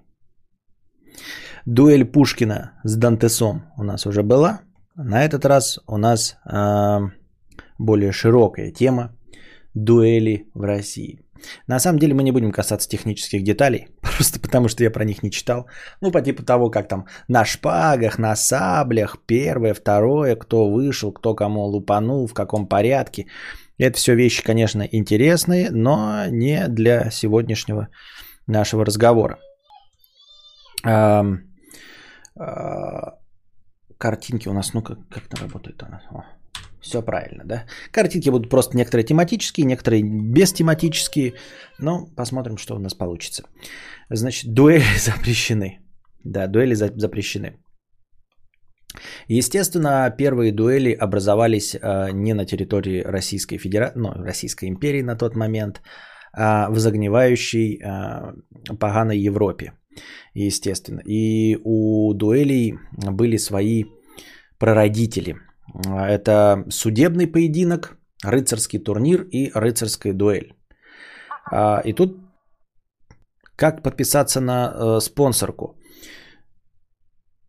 Так, я же не отвечаю на донаты, пока идет лекция. Так вот, суть в чем? А, судебный поединок. А, для многих из вас эта формулировка знакома. И, может быть, некоторые из вас думали, что это выдумка, увидев ее в сериале «Игра престолов». Но на самом деле нет. Реально судебный поединок существовал. Это когда в случае судебного разбирательства стороны не могут предоставить достаточно доказательств в свою пользу, они решают, грубо говоря, бороться на руках и отстаивать э, с оружием э, свою правоту. Кто победил, тот и мастер, кто проиграл, тот и педальный лох. А для тех, кто не в курсе, на самом-то деле «Игра престолов» э, не такая уж была и непредсказуемая, потому что она обращалась к истории Великобритании, просто к такой истории, достаточно самобытной и как это, узконаправленной, э, о которой в курсе только вот прям историки.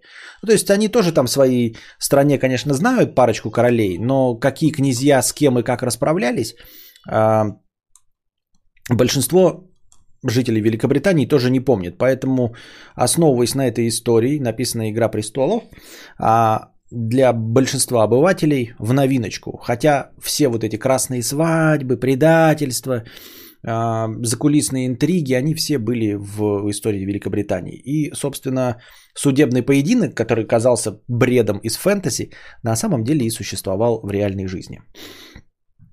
Вот. Судебный поединок, да, естественно, как эм, ну, в случае судебного поединка и рыцарской дуэли, по-моему, да, эм, вместо себя можно было выставлять э, другого человека. Вот, это такое вот интересное явление, но по большей части эм, судебный поединок, он опирался на то же самое, что и какой-нибудь, знаете, там молот ведьм, например. А, Я к тому, что логично предположить, что если ты маленький, щуплый и слабый, а против тебя здоровенная дура, то, то в случае рыцарского поединка ты проиграешь, потому что не умеешь драться. Или потому что ты не ловкий, например, фехтовальщик. Но, как и в случае с ведьмами, когда их, помните, проверяли, было такое э, правило, что ты засовываешь руку ведьмы в кипящую, там, я не знаю, котел, вот, если вытащили руку и рука не обварилась, то это ведьма, и мы ее убьем. А если рука обварилась, то она не ведьма. То есть в любом случае потери. Либо ты руку обваришь, либо тебя убьют, если рука не обварилась каким-то фантастическим образом. И также здесь считалось, что ловкостью а, невозможно победить в судебном поединке, потому что Господь Бог не позволит совершиться несправедливости. Как мы понимаем с вами, э, не всегда э, Господь Бог э, обращал внимание на мирские дела, и, естественно, можно было в судебном поединке проиграть просто потому, что ты не умел а, драться. Проигравший в судебном поединке не обязательно, ну, если он оставался, естественно, жив, да, но там, видимо, поединки заканчивались не всегда смертью, э, до, до победы. Что они там победой считали, я не знаю, может быть, до первой крови, пес его знает. Ну, в общем, проигравший должен был в случае поражения заплатить штраф, как проигравший суд, а также лишиться руки за лжесвидетельствование.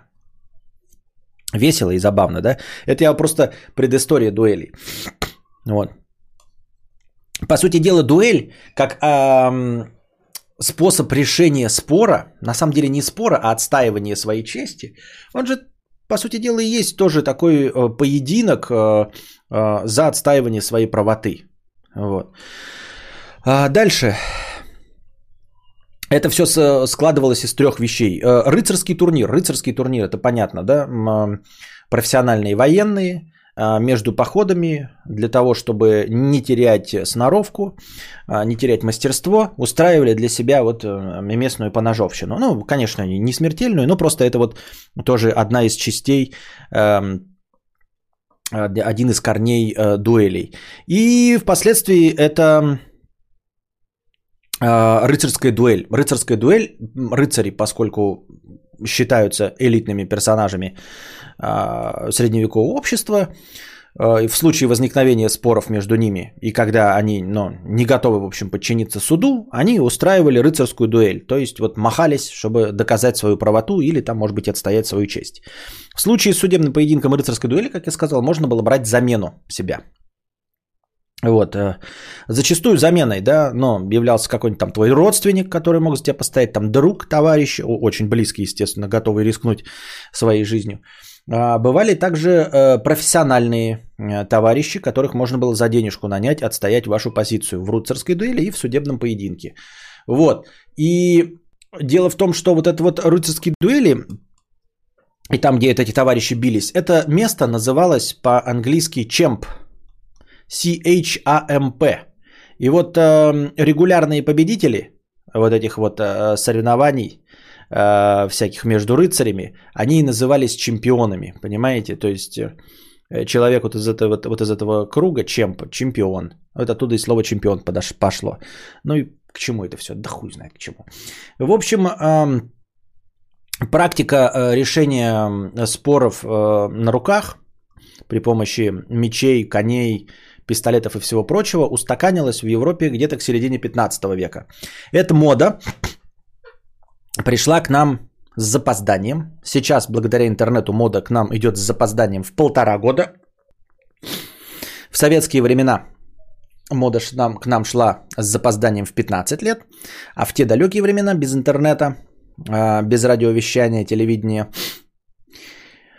ох, и без а, поездок за границу а, дипломатов, а, мода к нам приходила в течение 150 лет. И только к второй половине 17 века мода на дуэли расцвела в, на территории Российской империи.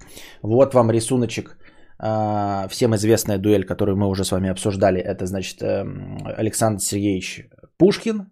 И на заднем плане, я не знаю, как- какой-то чекист стоит. У него шапка какая-то огроменная просто. Просто кепку какую-то беспощадную. Может быть, Дантес любил большие кепки, я не знаю. Тут я не в курсе дела. Вот. э, э, Вообще дуэль, как вы видите, по картинкам, это излюбленная тема для художников. Потому что как бы драма разыгрывается в каком-то месте с небольшим количеством персонажей. Все понятно, кто умер, кто победил, кто что, зачем и почему, и что движет такими людьми. Поводом для дуэли а, на территории Российской империи служили, значит, а, послужить могло все что угодно, естественно, да. А, И в большинстве случаев э, дуэль отличается от э, судебного поединка, что это не какой-то там мирской спор за землю или еще что-то. Это отстаивание именно своей чести, поруганной, конечно. Кем-то, кто-то кого-то поругал, чью-то честь, и нужно было, необходимо было бы эту честь э, при помощи колюще-режущих или огнестрельных предметов отстоять. Поводом могла послужить ну, и, а, откровенное оскорбление, может быть, даже плевок в харю. Случались такие случаи. То есть вы, мы иногда думаем, что дуэли только за незначительные поводы, типа перчатку уронил там или кинул ее. Нет, там нормально так. Можно было и, э, значит, на пропеллере повертеть, я имею в виду матом поругать, и потом в харю плюнуть еще. То есть некоторые оскорбления действительно стоили того, чтобы можно было прям ух, ну, особенно в те времена, за меч схватиться. Какой-нибудь эм, неудачно оброненный жест, там, э, значит, э, иногда поводом для дуэли было желание повеселиться, то есть просто кто-то специально э, э, нарывался на дуэль, вот. Ну и помимо всего, конечно, это сплетни и все, все всякого рода э, остальные э, подковерные интриги, когда обычный невинный разговор с замужней дамой мог послужить поводом для того, чтобы э, человека, который с ней поговорил, вызвали на дуэль за оскорбление там, чести, достоинства и семьи. Вот, мы еще к этому вернемся, что э, это было причиной такой исключительно публичной. Но мы к этому вернемся.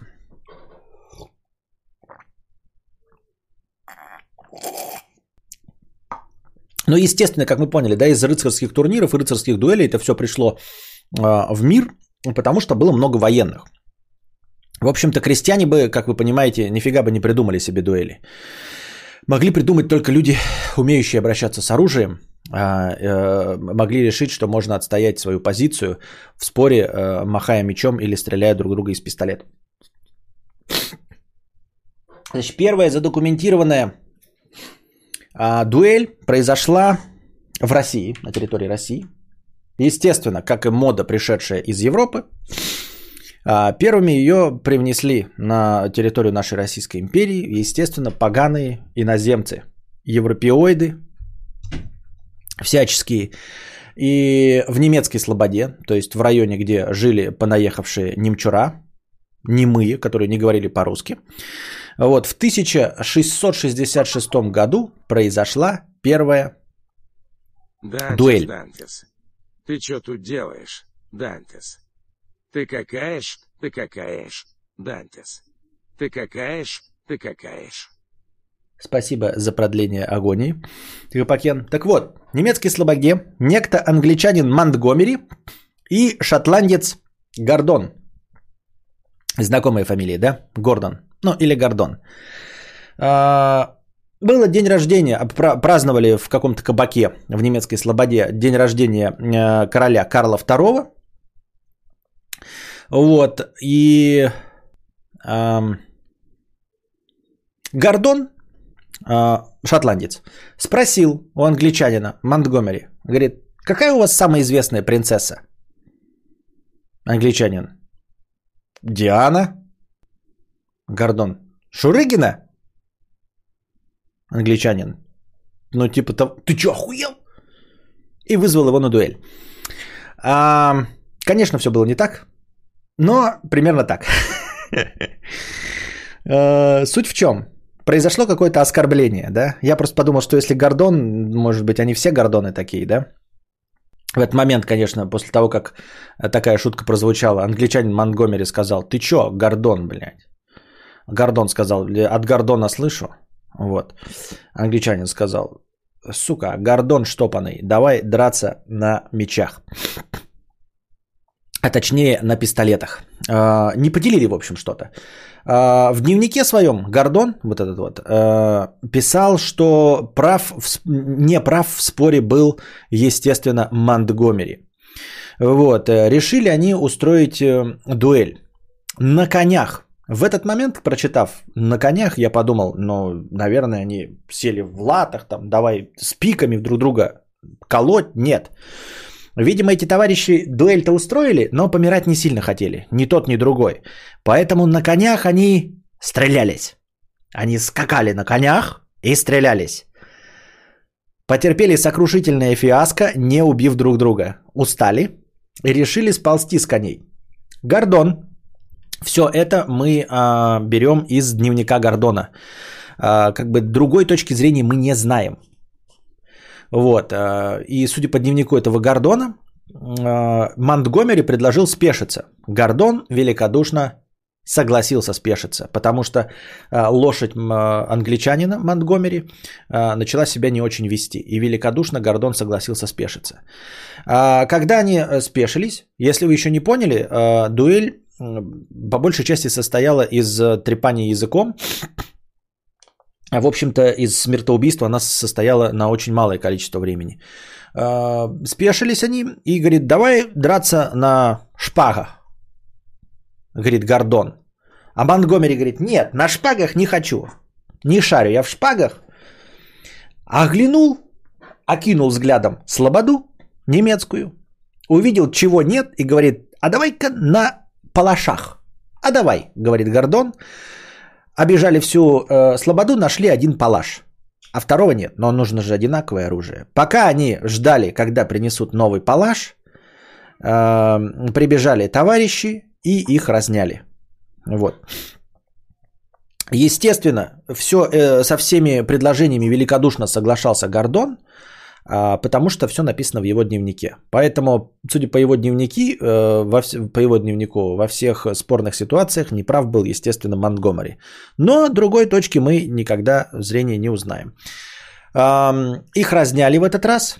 Они, конечно, погрозили друг другами пальцем и сказали, что мы обязательно еще раз встретимся и накостыляем друг другу. Но не произошло.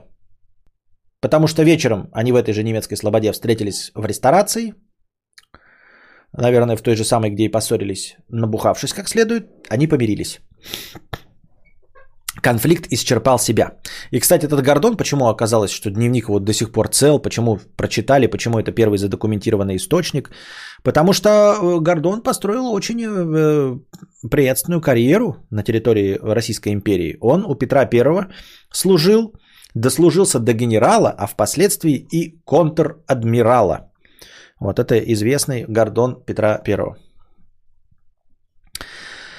Вот. Какие же причины а, по большей части были эм, причины поводами? Поводами стали причины.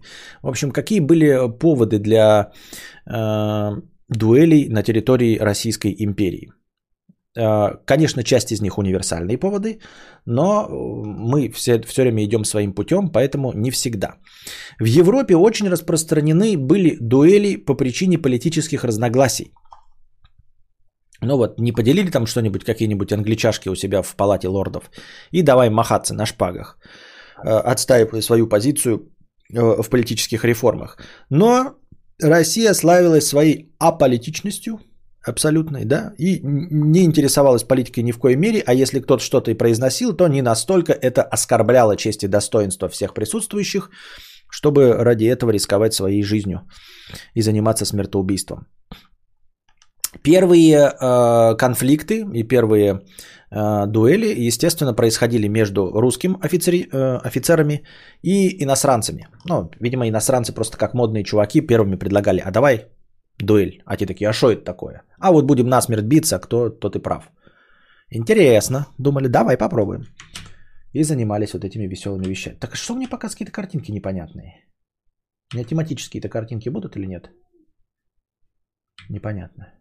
Какие-то рандомные картинки. У меня был какой-то список. О, так, ладно.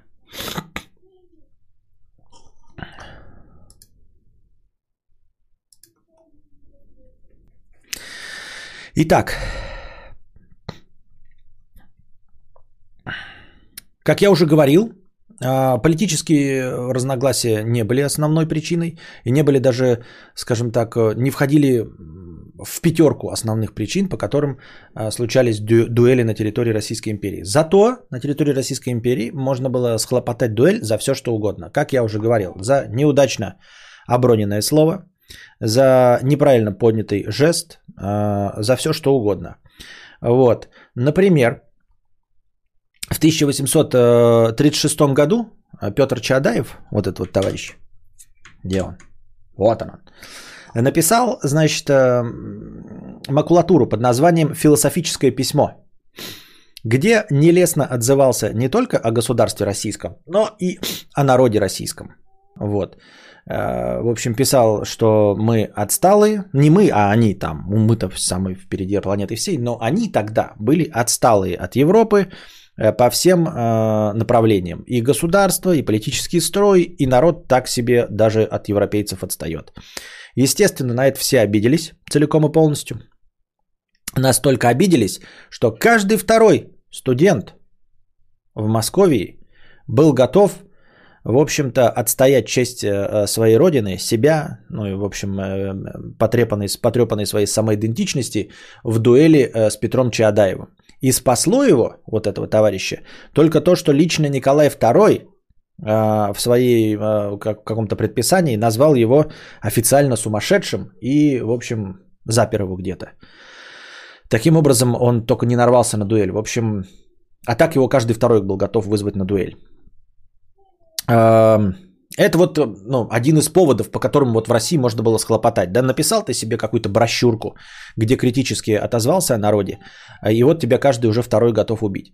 С другой стороны, посмотрим так вот, да, на воодушевленное лицо Петра Чадаева. И нельзя сказать, что что-то изменилось. А если в те времена, по крайней мере, его бы вызывали на дуэль, и он мог бы с каждым из них честно подраться, то если ты сейчас напишешь что-нибудь э, русофобское, по мнению большинства, то тебя просто изобьют, э, там, или палашом по башке треснут, и не будет даже никакого намека на честный поединок. Вот. Что касается, например, э, политических разногласий, да, э, примером, например, э, известных дуэлей, известной дуэли по политическим разногласиям, если это так можно считать. Значит, э, император Александр I э, издал предписание по летнему саду не ходить военным, в общем там охране какой-то, да, не ходить, чтобы не потревожить покой императрицы, которая по этому саду гуляет. Она гуляет, там отдыхает, а тут какие-то 10 мужиков идут, гремят латами, нафиг это надо. В общем, и сказал им не ходить. А, штаб-ротмистр Авдулин вместе со своим отрядом а, отслушался этого приказания императора Александра I и пошел через сад. Ну, леним было обходить, крюк делать из-за какой-то бабищи, вот еще делов-то, да? Подумаешь, испугается. Щелбан ей дадим, ишь ты, императрица. И пошли они. Но другой, ротмистр кавалерийского пол... кавалергардского полка Шеншин увидел, как штаб-ротмистер Авдулин со своим отрядом идет и пожурил его. Говорит, ты по, по что наказа государа-императора услушался?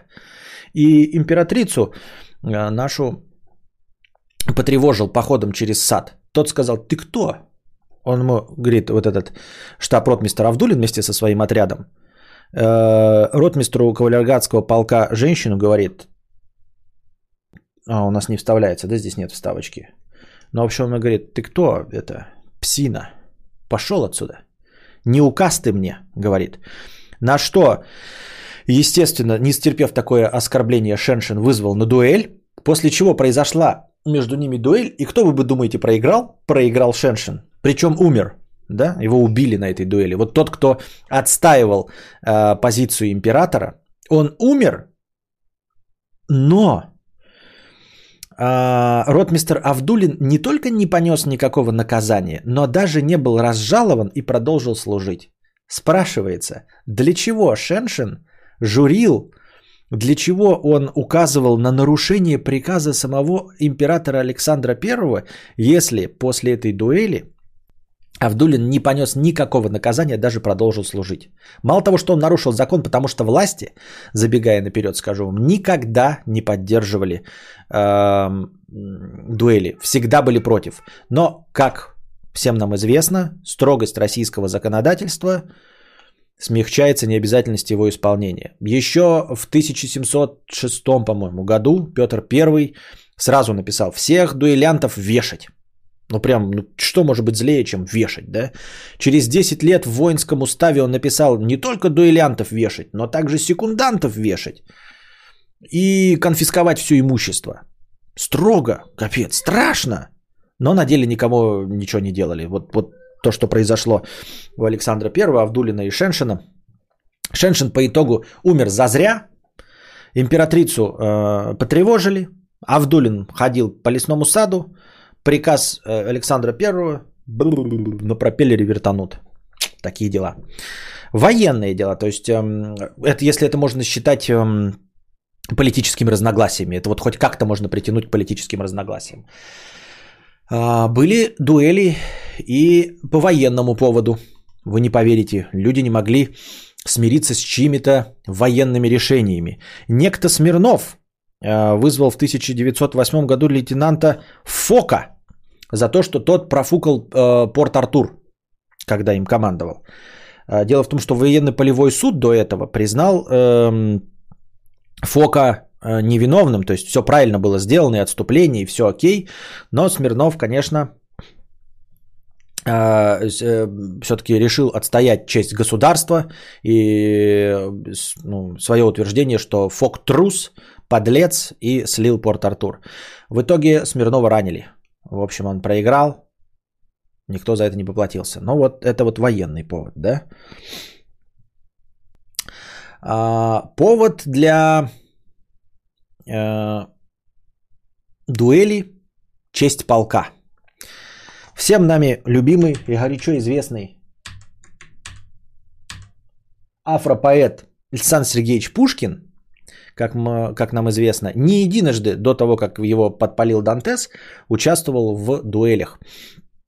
Однажды в Кишиневе, в ресторации, как вы уже, наверное, заметили, очень часто дело происходит в ресторации. Забегая вперед, скажу, знаете почему? Потому что, ну, люди горячие, вот которые, в принципе, вообще готовы заниматься смертоубийством из-за мнивого оскорбления, это, наверное, люди, ну, живущие на широкую ногу, вот, танцующие с женщинами, да, вот, держащие их за талию, курящие табак, там, я не знаю, может быть, даже пьющие вино – Естественно, где такие горячие хлопцы могут встретиться, кроме как э, не за карточным столом, за бильярдом или в ресторации. И это, кстати, одни из самых опасных мест для тех, кто боится э, быть вызванным на дуэль. Ну, то есть, естественно, где-нибудь в магазине э, вероятность быть вызванным на дуэль гораздо меньше, чем вот в этих заранее обозначенных и всем известных злачных местах, э, в которых... Э, происходит, скажем, чаще всего происходит оскорбление на какой-либо почве, когда люди пьяны, когда они разгорячены.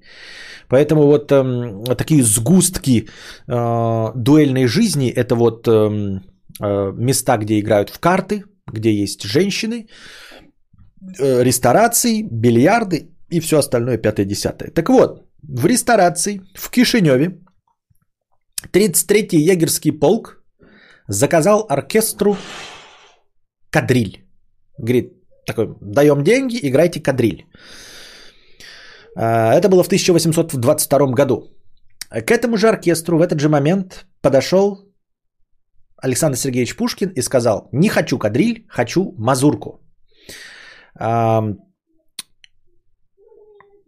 оркестранты, музыканты знали про Пушкина, что казах без понтов – это беспонтовый казах.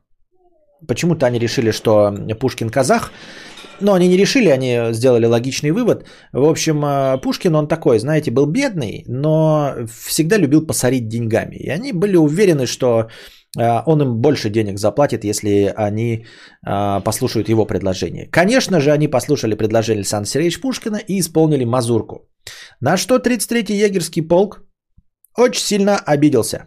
Типа, ну что это за несправедливость-то такая? Как так-то? Мы же заказали кадриль, а вы вот так вот поступили с нами. Естественно, они обвинили в этом не плешивых музыкантов, а Александра Сергеевича Пушкина. Их там главный какой-то офицер Старов потребовал извинения от э, Пушкина. Э, извинений не последовало. Кто ты такой? Мне э, снежок, чтобы указывать, э, что мне танцевать. И был э, вызван э, Пушкин Старовым на дуэль в ду- на дуэли. Они, значит, по два раза стрелялись э, и по два раза промахнулись, потерпели сокрушительные фиаско. Э, после этого э, их секунданты сказали, типа, январь на дворе, дубак, вы так можете патроны, конечно, просаживать э, часами, а нам бы это нафиг не надо, поэтому давайте разойдемся.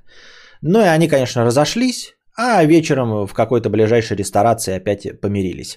Тут э, немножко отвлечемся и вернемся к секундантам.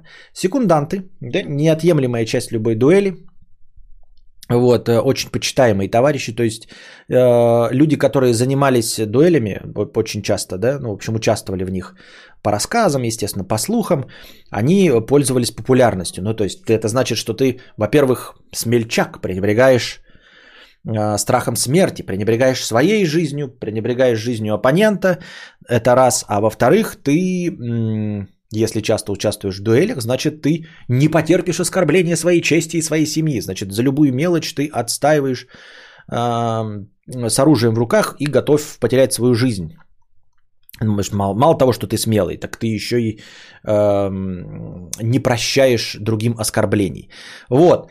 Но и участие в качестве секундантов, потому что секундантов тоже просто всяких с улицы не брали, нужно быть э, в этом человеке уверенным, потому что если что-то пойдет не так, то секунданты могут продолжить за, за вас стреляться. Ну, в общем, как бы продолжать отстаивать вашу честь. Но они, в- в- секунданты, занимались основной задачей. То есть они договаривались о месте, о времени, обо всем. А, в общем-то, сами драчующиеся, в принципе, им нужно было только прийти и поучаствовать. А всем остальным занимались секунданты. И еще секунданты э, старались примирить э, поссорившихся до самого последнего момента. Они имели право даже принять извинения, даже если их вот этот, эм, в общем, дуэлянт, за которого они выступают, даже если он был против. В общем, их основная задача стояла до самого последнего момента примирить. Поэтому, когда происходили вот такие вот случаи, как два про- промаха подряд, да, понятное дело, что потратили они на это не э, два часа свободного времени. Ну что там, выстрелили по разу, промазали, давайте еще раз выстрелим, промазали. Давайте хоть, хоть сто раз будем стрелять, да? Но как бы формально дуэль состоялась, а, на самом деле выпуск, выплеск адреналина произошел. Дуэль, да, и вот люди, которые часто ею занимались, в конечном итоге воспринимали это как какой-то э, вариант экстремального спорта. По сути дела, дуэль не сильно отличалась от эм, а, русской рулетки. Это выплеск адреналина, это экстремальный спорт. И а, задачи такой, по большей части, в, в абсолютном большинстве случаев, а, убить своего оппонента не стояло. А, Задача стояла, во-первых, получить сатисфакцию, что ты, короче, ну, в общем, призвал к ответу, да, своего обидчика, раз. Во-вторых, не показал, что ты лох педальный, как люди же все это увидели, да. И в-третьих, когда вот вы уже постреляли, убить-то не надо, все, адреналин уже выпущен, мы жить хотим. Вкус в жизни почувствовали. Вот, поэтому двух промов с обоих сторон достаточно было, чтобы они уже пошли на попятную э, с таким простым предлогом, как январь на дворе, дубак, давайте расходимся, ну давайте расходимся, ну и все, и, и, и помирились. Вот. А, Распространенный, значит, э, повод для дуэли – это честь жены. А, Естественно, если кто-то поругал ее честь. Ну, под словом «поругал» а, понимается, как эм, может пониматься просто разговор с вашей женой. Это хорошо, если еще какой-то был очевидный флирт с вашей женой, вы вынуждены вызвать этого товарища на дуэль. А иногда а, флирта никакого не было. Был обычный разговор, но идут пересуды, идут, значит, сплетни, а, и для того, чтобы не прослыть лохом, ты вынужден вызывать этого человека на дуэль. И дело в том, что этим пользовались всякие нехорошие люди в своих интересах, чтобы кого-то с кем-то столкнуть, поссорить. То есть, по сути дела, нужно просто подождать, когда а, неугодный тебе человек или подойдет к жене кого-то, либо он кто-то подойдет к жене неугодного тебе человека. И можно таким образом ну, какой-то профит с этого всего поиметь, хотя бы нервишки ему потрепать. Вот. И здесь э, действительно человек вынужден был, вот, чтобы не была поругана честь, э, вызывать человека на дуэль, ну и там вне зависимости от исхода. Но главное что? Это в случае того, что, в случае э, публичного проявления. То есть вот кто-то с ней поговорил, хотя могло быть флирта и не быть, это могло вызвать дуэль. Зато настоящая измена, но о которой никто не знает, естественно, в абсолютном большинстве случаев не приводила ни к какой дуэли. Потому что, ну типа, если никто не знает, то этого и не было, то чисто и не поругано. Если ты вызовешь человека, который официально, ты уже знаешь, ты спалил там любовника жены, а если ты вызовешь его на дуэль, то ты же ему объяснишь причину, а значит всем вокруг раскроешь, что на самом деле честь была поругана. Поэтому в интересах всех было сохранить это в тайне, а значит и не наезжать на любовника жены. И ты не рискуешь своей жизнью, и ни для кого это не раскрывается. И, в общем, настоящий любовник, который потихонечку ходит к твоей жене, всегда останется жив. В отличие от человека, который случайно а, поговорил с твоей женой при свидетелях. Вот. А, также поводом, распространенным для а, дуэлей, было ухаживание за одной дамой, нескольких товарищей. Во времена этого оголтелого сексизма и... Закончилась вода. И чего еще? И патриархата, если какой-то мужчина начинал проявлять интерес к незамужней даме, даме, он почему-то, это и сейчас распространено, а, в какой-то момент решал, что у него возникают эксклюзивные права на подкаты к этой даме. Вы можете подтвердить, что даже и сейчас такое есть. Есть какая-то девушка, к ней кто-то начинает подкатывать, и он почему-то решает, что как бы он застолбил. Типа он первый там, да? Вот. Эм, и только один он имеет право к ней подкатывать. Естественно, это не так. Естественно. А, поскольку появляется второй, третий, четвертый, пятый, двадцатый ухажер, которые также а, на абсолютно пустом месте считают, что эксклюзивными правами на эту даму обладают именно они, а не кто другой. И вот вам случай, опять-таки из известных. Про Пушкина мы уже поговорили, про, Колот... Ой, про Чаадаева поговорили. Теперь поговорим про э, тоже Александра Сергеевича, но не наше все, а Грибоедова. Вот, был такой случай, значит, э, э, в те времена была известная балерина Авдотья Истомина. Сейчас мы вам ее покажем.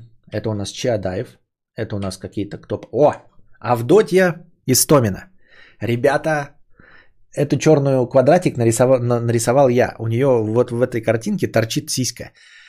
Это официальный портрет балерины Авдотьи Истоминой от какого-то известного художника. Я не знаю какого. Почему художник нарисовал балерину с торчащей сиськой, я не знаю. В те времена, во времена, вот э, как это, мизинец отрезали или что, во, во, э, во времена целомудрия, такого, это была чуть ли не порнографическая, вот она просто сидит, и у нее вот просто вот одна тетяндра вывалилась. Я в целях цензуры, естественно, самоцензуры и всего остального, вот налепил черный квадрат на ее сиську, но вы можете себе представить, что там прям настоящий оголенная титяндра. Вот это и есть Авдотья Истомина. Красивая? Не сказал бы, но по тем временам, наверное, очень. И был у нее любовник, некто Василий Шереметьев, а, у которого был друг Александр Якубович, будущий декабрист.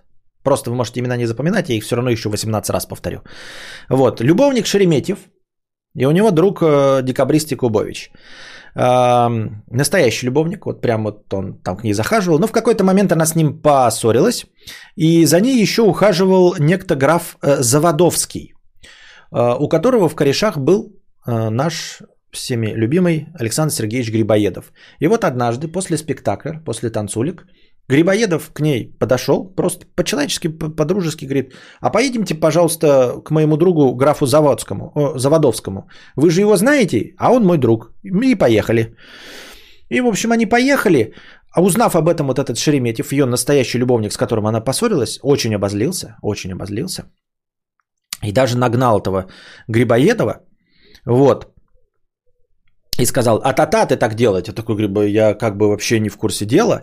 Вот. И в целом э, и, и приехал со своим другом Якубовичем Александром, будущим э, декабристом. Я почему говорю будущий декабрист? Потому что декабристы это довольно э, горячие люди, да, понятно было. Но этот Якубович этому Шереметьеву на, на ухо, конечно, подсирал. Говорит, давай дуэль, давай дуэль, давай дуэль.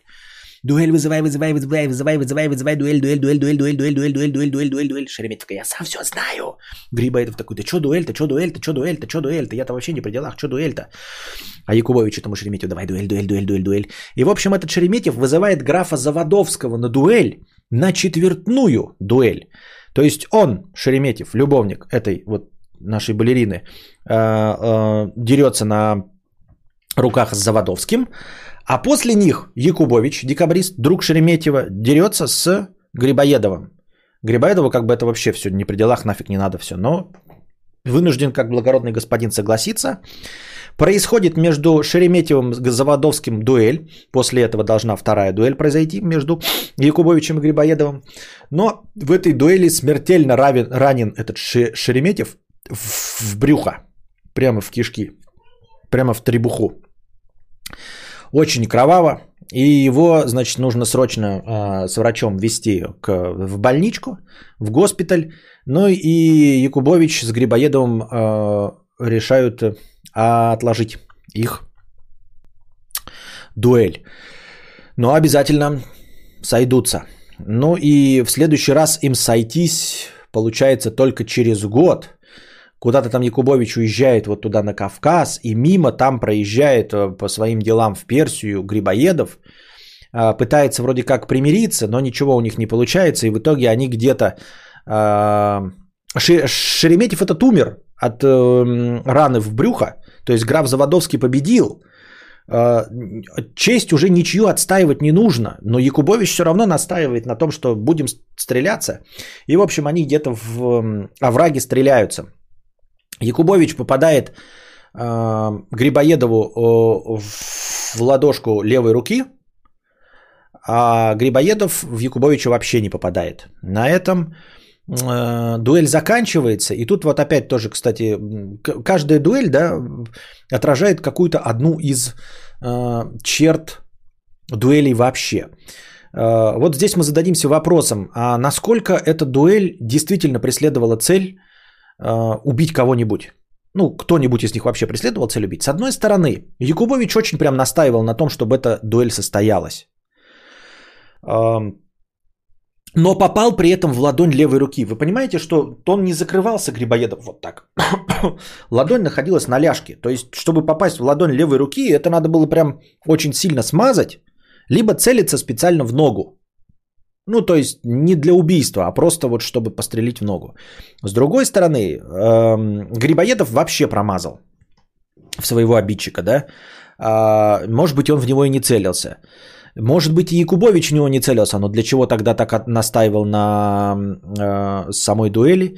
И это нас возвращает к разговору о том, э, что дуэли в принципе-то не вели не всегда далеко к смерти, да и даже к ранам. То есть, как я уже говорил, нам нужен был, людям нужен был катарсис от скуки.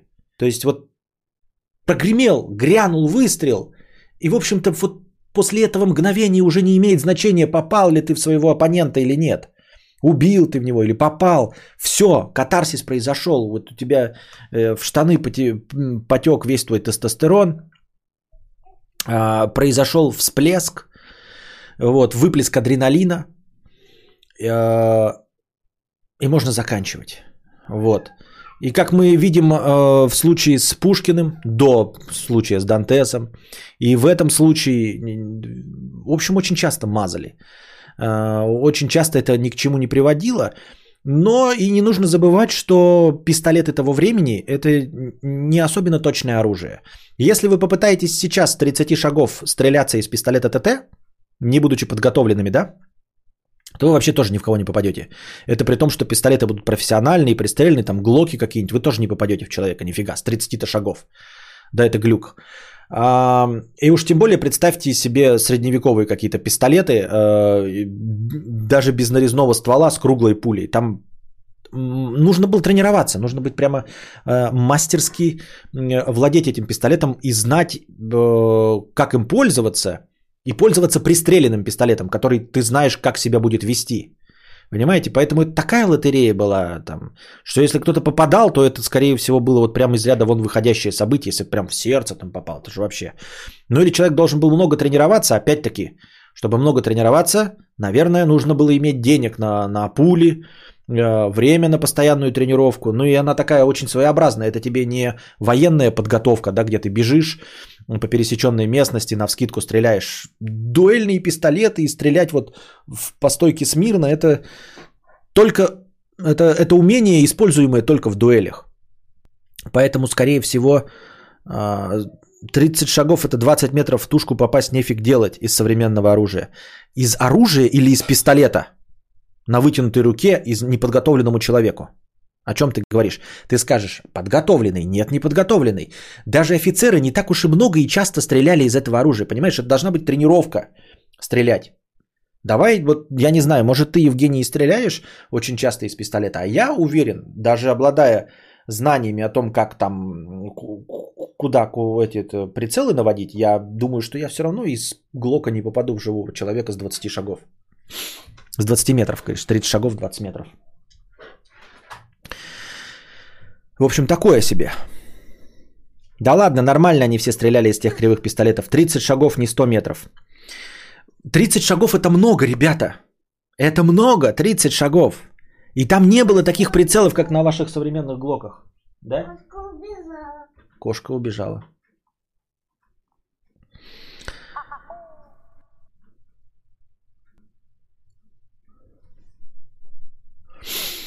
Вот.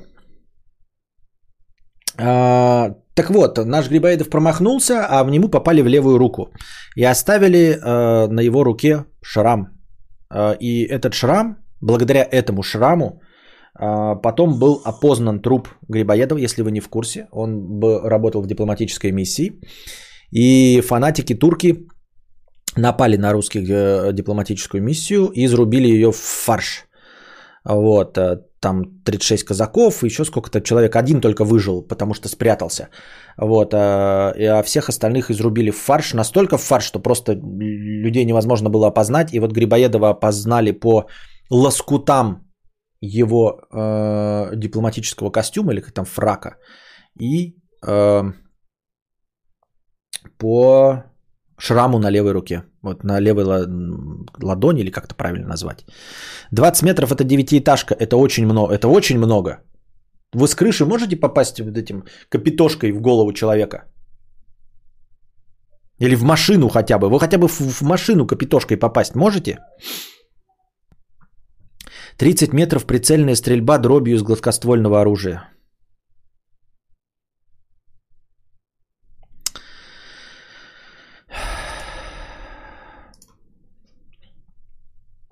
Приходите на канал а, Евгения. У него сейчас лекция будет по оружию гладкоствольному, нарезному, современному и с какого расстояния можно попасть. А, канал Евгения, прямо сейчас лекция по оружию. Вот.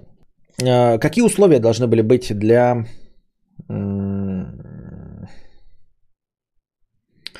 участников дуэли?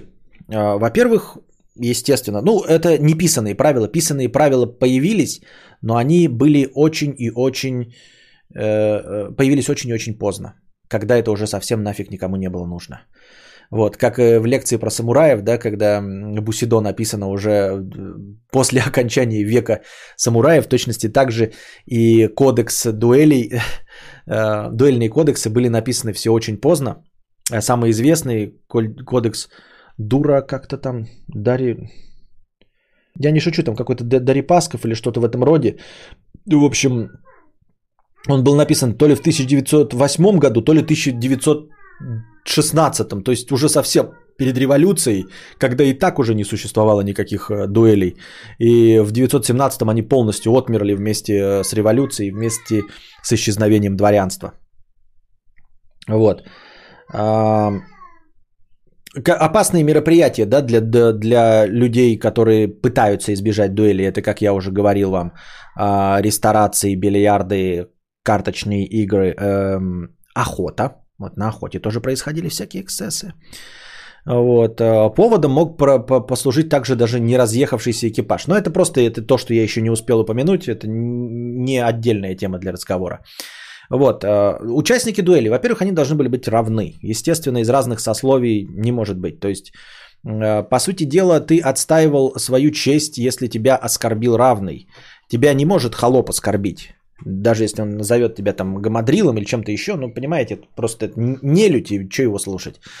Вот. Но в крайнем случае за него может отвечать его хозяин. Но по большей части а, спор может быть только между равными. Вот. Женщина, а, женщины не участвуют, естественно, в дуэлях. Вот. Э, и по большей части женщина не может оскорбить так, чтобы за нее выступал какой-нибудь другой мужчина.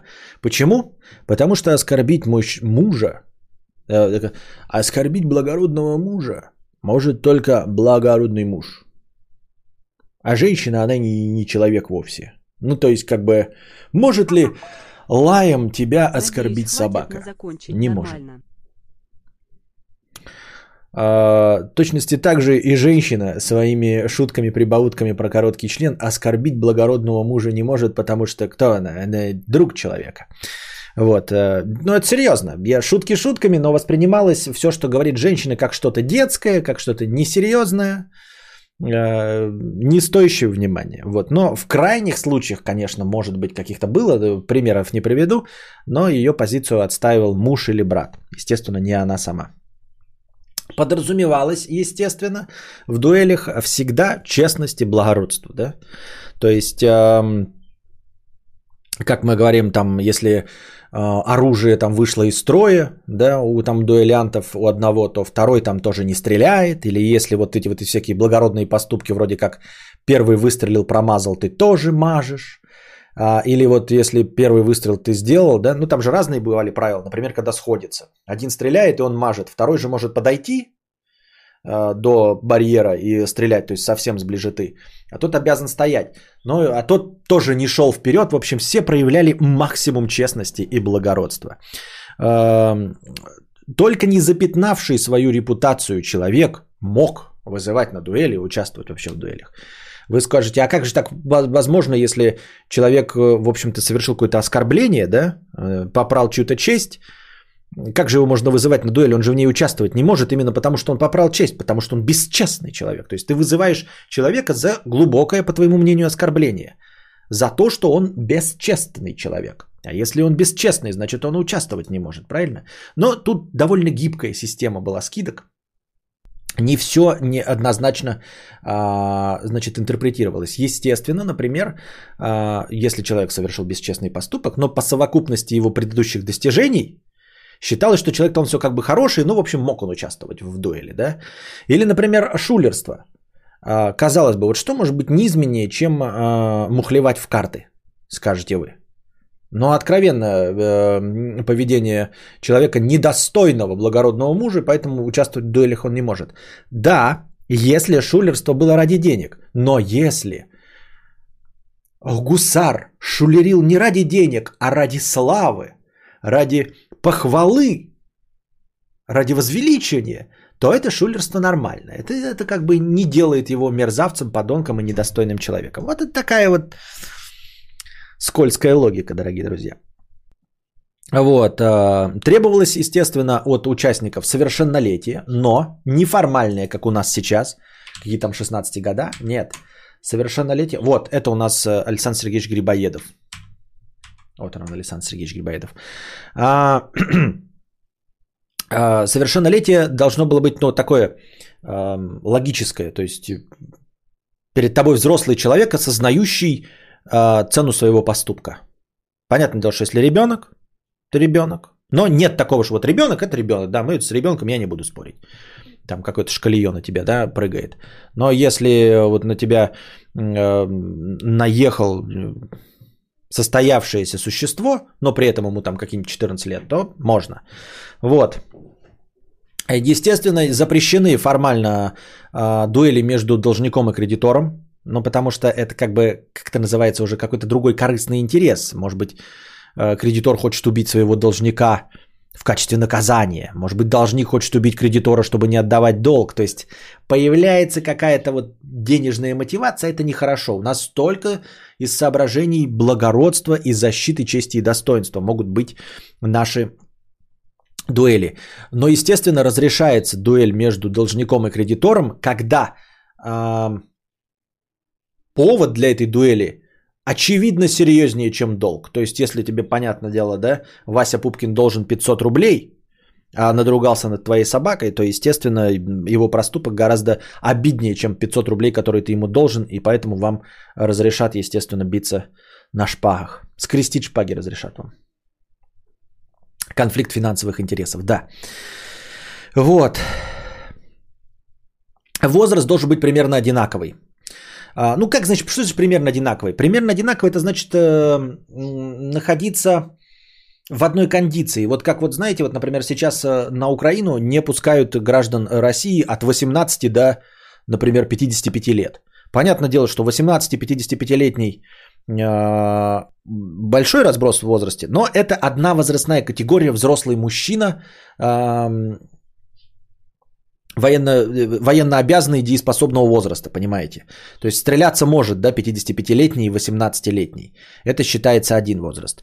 Но, например, со стариком, э, там, немощным, который уже ничего не видит, и рука трясется у него, э, никто дуэли устраивать не будет. Но тут мякотка-то в чем? Вот вы замечали, даже в киношках это показывают, когда древние старики дико мягкие – вот даже в советских фильмах вот какие-то вот выходящие в тираж вот приживалы всякие, они все такие вот такие вот какие-то мягкие, вот, э, наш дедушка-то граф Орлов какой-то, ой, Лешенька, здравствуйте, о, Петруша, здравствуйте. Дело в том, что входя в этот возраст, старик и перестает залупаться. Понимаете? Когда ты выходишь из того возраста, когда сам можешь отстоять свою честь, ты перестаешь залупаться. Естественно, ты можешь вести себя как взбалмошный старик, и за тебя будет отвечать, э, ну, вместо тебя в дуэли будет участвовать сын, внук, брат, сват. Но это же твои родственники, а ты как старик хочешь, чтобы они продолжали твой род. Поэтому не в твоих интересах, да, а, чтобы за тебя поплатился твоей жизнью твой ребенок. Пережить своего ребенка, нафиг бы это оно надо было. Поэтому ты сам-то участвовать тоже не можешь, и поэтому, заходя в тот возраст, когда ты не можешь участвовать, ты перестаешь залупаться. Ты перестаешь сально шутить, э, трогать женщин за ляжки и лучше вообще перестать с женщинами разговаривать любого возраста. Оно и нафиг не надо. Вот. Так что да.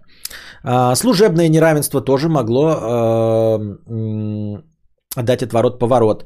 А, ну как служебное неравенство, если находя, ну, стреляющиеся, не стреляющиеся, дуэль, дуэлящиеся люди э, находятся на разных ступеньках военной карьеры, например, да, а, то есть, ну, генерал не может с рядовым стреляться, хотя они могут быть оба там какими-нибудь графьями, но вот как-то нет. Если он, тем более, его подчиняющийся, да, подчиненный.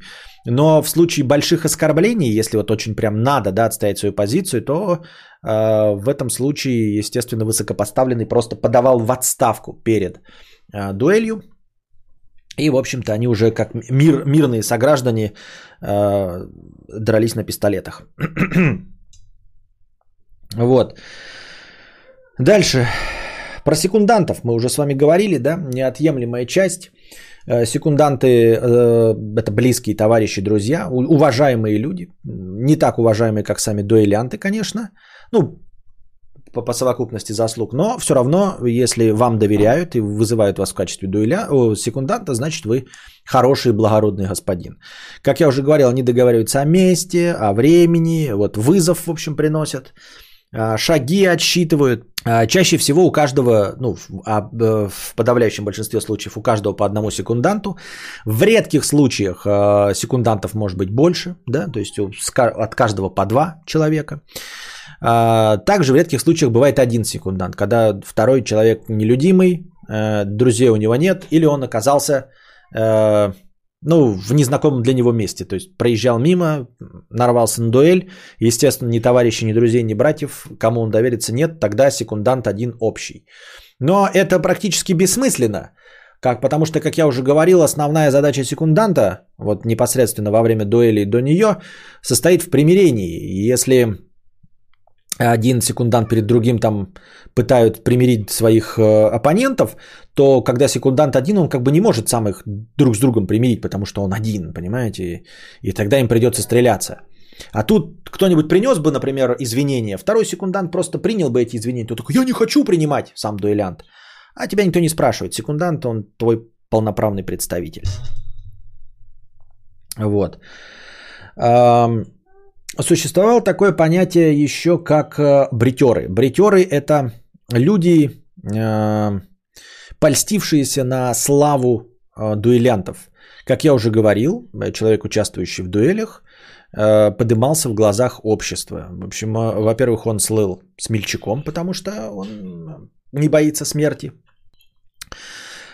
И человеком, отстаивающим свою честь, потому что не дает никому спуску. То есть, если ну, как бы формально считается, если человек 20 раз выходил на дуэль, а кто-то выходил 5 раз на дуэль, то человек, который 20 раз выходил на дуэль, почему-то считался не просто поехавшим на голову, да, дебилом, который э, э, придирается ко всему, что было бы логично, а воспринимался как не дающий никому спуску за оскорбление. А тот, которого 5, он чуть плоховатей, как бы. Вот. А, вот этот душнин. Что, душнина? Так. Пожалуй, нет. Так вот. Я вот такой подумал, да, вот э, когда все это поначитал, понабрался, я подумал, э, ну его нафиг, я бы в те времена не хотел жить, особенно, ну, будучи аристократом. Лучше было бы быть э, каким-нибудь крестьянином. Вот тебя могут вызвать на дуэль, да, и прибить вообще не на шиш собачий. Ну вот крестьянином ты живешь, ты ни за что не отвечаешь, но по сути дела, вот если бы я был такой, как сейчас, то будучи крепостным крестьянином, я бы, наверное, не был Валдисом. То есть меня лупить было бы не за что, абсолютно. Ну, то есть я мог как-то провиниться, если у меня хозяин совсем вот взбалмошный. Ну, конечно, парочку раз бы, наверное, я попал под горячую руку, и меня бы там от, отшлепали. Но так, чтобы до смерти меня избить за то, что я там разбил какую-то венскую вазу или еще что-нибудь, такого бы не было. А, я бы исполнительно э, делал все, что мне приказывает мой боярин, помещик, и жил бы себе припеваючи, да. А будучи такого же склада ума, например, как, как я сейчас, аристократом, я мог совершенно не совершая ничего плохого, вдруг нарваться на какого-то берсерка, который хочет просто пострелять и заработать себе славу э, дуэлянта. Так вот, бритеры. Бритеры это те, кто... М- как это? Адреналиновые наркоманы. Но не адреналин. Адреналиновые наркоманы это люди, которые осознают, что им нужен адреналин. Тогда такого понятия, как адреналин не существовало, хотя что-то приблизительное понятие, ну, понимание того, что кто-то э, рвется к смерти, было. Но тем не менее, бритеры это скорее люди, жаждущие славы. Ну, когда ни в чем другом ты реализоваться не можешь, там, может быть, военное время неподходящее, не смог геройский, то можно Вызывать всех на дуэль по любой мелочи, по поводу и без, и без, как можно больше в дуэлях участвовать и прослыть смельчаком, храбрецом и, как я уже сказал, человеком, отстаивающим свою честь всегда и везде. А, есть такой миф, что э, некоторые бритеры э, были, по сути дела, киллерами. Объясню. А, если человек очень часто участвует в дуэлях и в них побеждает, ну то есть умеет обращаться с оружием, как наш дорогой Евгений, который где-то сейчас рассказывает там лекцию про а, гладкоствольный, что очень легко было из пистолетов стреляться. Я с ним не спорю. Он профессионал в оружии, поэтому послушайте его лекцию. Так вот, а, то не исключается возможность, что такого человека можно было бы нанять, например, чтобы он лез на рожон к твоему врагу и потом его угрохал. Ну вот тебе не нравится какой-то человек, ты платишь бритеру деньги, тот все равно любит стреляться. И он, значит, э, кабенится так, чтобы его либо жертва специально вызвала на дуэль, либо сам вызывает ее на дуэль по ничтожному поводу а, и угрохивает его. Звучит правдеподобно, звучит даже логично, но на деле это все-таки считается мифом, и такого в реальности не, существо, не существовало, потому что ни одного задокументированного случая такого не было. Вот. А, ну, естественно, в бритеры, как мы понимаем, а, могли по первую, э, в первую очередь для славы, но также не забываем про людей, которым просто скучно, и людей э, психопатичного склада. Да? Ну, по сути дела, экстремальные спортсмены, адреналиновые наркоманы. Вот это все туда шли. И дело в том, что в случае в современном мире, если ты встретил адреналинового наркомана, то тебе ничем это не грозит. Он просто такой, а я поехал на своем велосипеде с горы нахуй. А я поехал там э, на каком-нибудь серфинге, а я пошел там бейсджампингом заниматься. А тут э, встреча с адреналиновым наркоманом э, чревата просто смертоубийством. Ты можешь быть случайной жертвой, которого, которую он вызовет на дуэль. И просто помереть. Нафиг надо. Вот. Сопровождали, конечно, всех этих бритеров и людей, вообще в принципе участвующих в дуэлях, естественно, почти всегда пьянство, значит, соблазнение женщин, карточные игры. Но это как бы, понимаете, это такая распущенность, да. Ну, то есть, если человек ценит жизнь, ценит стабильность, то он не будет Э, лезть на рожон, прыгать, что-то с чужими дамами разговаривать, ходить на балы, играть в карты в незнакомой компании, да, где тебя могут вызвать. Нафиг бы оно надо. Поэтому понятное дело, да, что это такое вот поведение горячих людей. Вот. А одним из, из известных бритеров, тех, кто нарывался на дуэли, был э, дядя нашего э, всего, опять про писателя Льва Николаевича Толстого, Федор Толстой, Федор Иванович, по-моему, Толстой, по кличке Американец. Вот. Однажды этот Федор Толстой, у меня, по-моему, тоже его портрет есть. Вот, это э, типичная карточная игра. Вот, все какие-то напряженные сидят. Сейчас кто-нибудь кому-нибудь оплеуху съездит за жульничество. Вот какие-то бравые господа. Смотрите, какие у них модные по современным меркам штаны.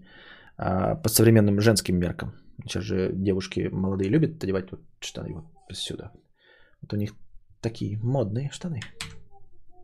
Вот он. С трубкой, с бакенбардами.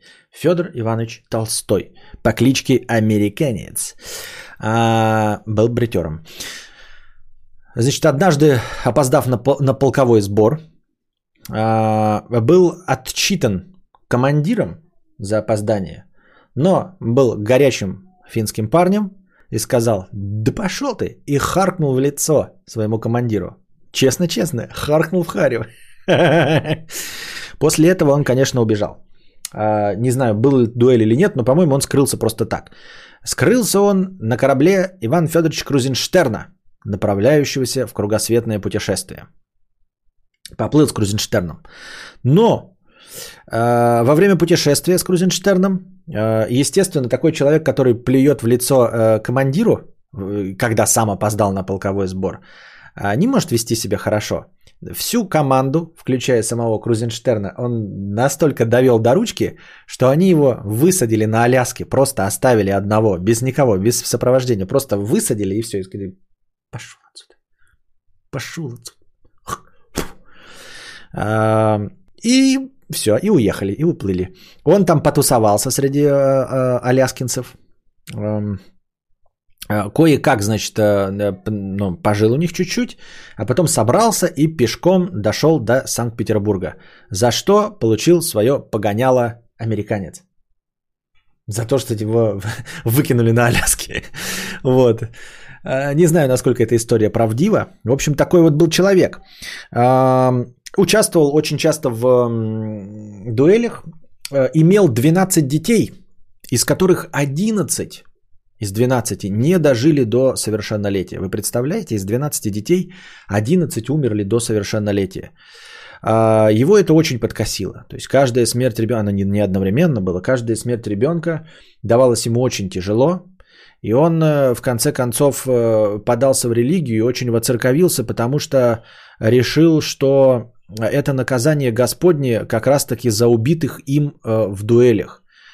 Э, По странному стечению обстоятельств количество им убитых совпадало с количеством умерших детей 11. 11 людей он убил в, де- в дуэлях, и 11 детей его не дожили до совершеннолетия.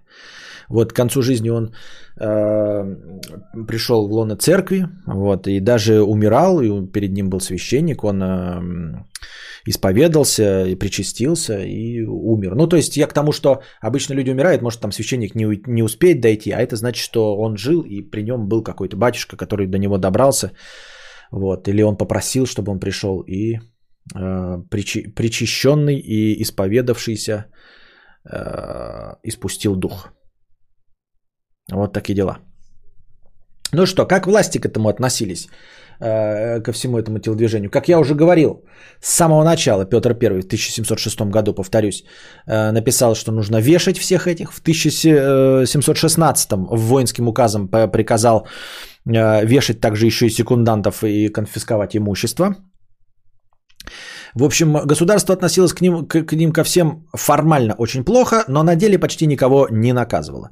Э, В вось- 1787 м, значит, Екатерина э, снизила накал страстей, в общем, предписала штрафы, лишение чинов, ссылки э, и обвинение по дуэлям как в- в- при умышленном убийстве, ну, уголовка чистой воды. Вот. А, Николай I э, также снял вину с секундантов и врачей. Ну, то есть, раз уж люди все равно э, участвуют в дуэлях, то давайте хотя бы не будем наказывать врачей, которые хоть как-нибудь могут помочь после этой дуэли, чтобы люди остались живы. Вот. А, а самим дуэлянтам грозило до 10 лет крепости. Вот. Ну и совсем последнее послабление уже непосредственно перед началом 20 века, в 1894 году Александр III э, даже прописал суд общества офицеров. В общем, если офицеры не могли что-то поделить, то суд общества офицеров, в общем, какая-то группка, могла им разрешить э, э, вступить в поединок вот этим офицерам. А на самом деле, чисто юридически, это не снимало ни с кого ответственности, они действительно также э, подвергались уголовному преследованию, но если суд общества офицеров одобрил поединок, то в большинстве случаев эм, за этим следовало помилование. То есть, если хотя бы, значит, эм, братья офицерское это одобрило, э, ваша поножовщину вот эту, то вас, скорее всего, помилуют. Вот, на самом деле никого практически не преследовали, да, практически всегда миловали. Государство не старалось вообще разобраться с проблемой. Ну, то есть, мы против, но так, чтобы вот прям следить за дуэлями, что-то там расследовать, заниматься разбирательствами, это все никому не надо. А, доказательств мало. Даже если разбирательство началось, все же благородные. А какие могут быть свидетели? Это всегда делалось поодаль, без свидетелей. Присутствующие два дуэлянта, честные и благородные, никто никого не сдаст. Секунданты, честные и благородные, никто никого не сдаст. Все, больше кроме секундантов и дуэлянтов никого нет. Э, Свидетелей нет. Все, на чем, э, на чем основывать разбирательство? На слухах. Правильно, больше ничего нет. Вот. Ну и в конечном итоге, даже если разбирательство какое-то приходило, вот за неимением доказательств, все-таки в конечном итоге миловали. Э, Но в целом э, формально относились к этому все плохо. И только в начале 20 века начали уже появляться э, печатные дуэльные кодексы. Самый известный, как я сказал уже, кодекс Дурасова. Вот. То ли в 1908, то ли в 1912 написан. Описаны просто традиции. Естественно, и как правило, э, и правила ведения дуэли написаны, ну, такие, что если все их соблюдать, невозможно вообще. Ну, то есть, это получ- получается чуть ли не э, ритуал чаепития какой-нибудь там в Японии с э, рисованием иероглифов и написанием хокку. Э, сложно, сложно выполнимые условия реально традиционной дуэли. Но и в 1908-1912 это уже никому нафиг не нужно было. Наступил новый 20 век. Автомобили, фотоаппараты, двигатели внутреннего сгорания, пароходы, танки, газовое оружие. Э, Революция 905 года. Людям было чем заняться, кроме как стрелять и калечить себя по каким-то выдуманным поводам. Вот, поэтому если дуэли, они происходили, да, конечно, до последнего времени, но очень редко уже встречались, поэтому, поэтому эти кодексы нафиг никому и не нужны были, а, и трудно выполнимы, ну просто как вот документ эпохи. А в, тысячи, в 1917 году вместе с революцией закончилось все, потому что в дуэлях участвовали, как я уже говорил, люди одинакового ранга и одинакового сословия, естественно, аристократы. Крестьяне не стрелялись, крестьянам кушать надо было что-нибудь найти. Рабочие на заводах тоже на шпагах не рубились, потому что им нужно было покушать э, принести домой.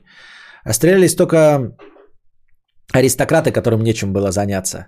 А вот аристократы-то как раз-таки и исчезли в 1917 году под корень. И вместе с ними исчезли и закончились дуэли.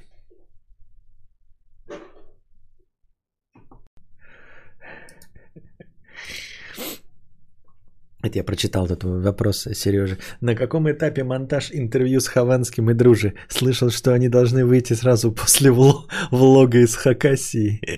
Да-да-да-да-да. Ой, какой-то позор.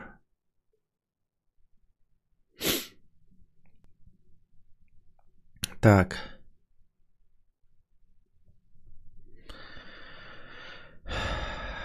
Так, так, так, так, так, так, так.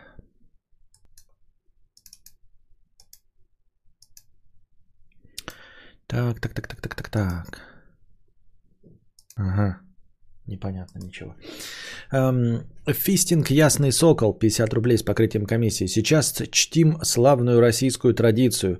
Не так давно один известный высокий военный чин вызывал на дуэль не менее известного интернетного смутьяна за бездоказательные политические памфлеты. Понятно. Неудачник тайский 300 рублей с покрытием комиссии. Свет вот запилил, но в окна светит сильно ночью. А что ты делал в такой ситуации? Дальше прикладывает картинку его э, тайских домов, которые, на которых он миллиарды зарабатывает. И как они ночью у него фонари светятся. Ну так фонари-то делать надо плафонами, товарищ дорогой, чтобы в окна не светили. Они же у тебя вон фонари просто. А ты сделай э, навесами плафоны, чтобы они светили на землю. Ой. Исключительно по местам, где ты идешь. Ну, или человек идет. Вот. А в бочину, чтобы не светило. Ну что ж ты будешь делать? Вот. Адска 50 рублей. А, Адска 50 рублей. Пошла мужу минет сосать тогда, хули, покеда. Спасибо. Это, это было во время э, лекции. Настолько скучные лекции, что ты пошла, что, что лучше пить пососать. Понятно. Алина, 100 рублей. Почему люди матерятся? Хочется материться всегда, даже не в тему. Оно само вылетает. И это тоже один из инструментов выплескивания негативной энергии. А может и не негативной, может быть просто энергии выплескивания. Некоторые считают, что это необузданность и недержание точности, так же, как там, я не знаю, показывать титьки там или еще что-то. Некоторые считают, что любая вот эта нецензурная брань, как сам по себе запрет, выступает в роли такого, в роли такой отдушины, да, когда человек делает что-то сознательно мягко запрещенное, чтобы вроде бы как бы такой мама-ама криминал, как бы и выплескиваешь энергию, и с другой стороны ничего плохого никому не делаешь. Вот. Ну и в конце концов это инструмент взаимодействия с тупыми людьми, и вполне возможно, что тебе хочется материться именно потому, что вокруг тебя, по твоему мнению, тупые люди – А если закодироваться от мата? А зачем? Борис Ги, 1499 рублей. Надеюсь, хватит на закончить нормально. Спасибо. Мистер Брайтсайд. Очень смешные прохождения Хитмана, но еще смешнее были комментарии Светланы. Кстати, сколько ей лет? Судя по комментариям, 35 с лишним. Типичная хохотушка из бухгалтерии. А что было смешного в прохождении Хитмана? Я что-то не помню. И комментариев Светланы никаких не помню особенных. О чем ты говоришь? Это какой-то постирония какая-то? Не очень понятно. Но спасибо. Администрация резидента 55 рублей. Константин, мы давно заметили вас как прекрасного подкастера, мудрого, мудрого лидера мнений и самое главное добропорядочного гражданина. Предлагаю вам завтра анонсировать и начать свое вещание в 2 часа по московскому времени, тогда ваши старания и ораторское мастерство будут оценены даже лучше, чем сегодня. Ха-ха. То есть сегодня вы оценили на 55 рублей, а завтра оцените на 56. Потому что мат это экспрессивная лексика, она лучше передает эмоции. Какие? Она передает э, только особенные эмоции лучше, не все. И эмоции милоты э, и няшности она не передает лучше. Э, неудачник тайский 100 рублей. Да не с домов доход, а скрипты, арбитраж крипты. Я вообще не понимаю, что такое арбитраж крипты. Что такое арбитраж крипты? Что это вообще? А домики сейчас в минус идут, так как туристов нет. И с туристами дохода от них почти нет. Ты же говорил, что устал от жалоб, как у всех все плохо. Вот у меня все хорошо и доначу. Но это все в моих фантазиях и неправда. Да, это все в твоих фантазиях и неправда.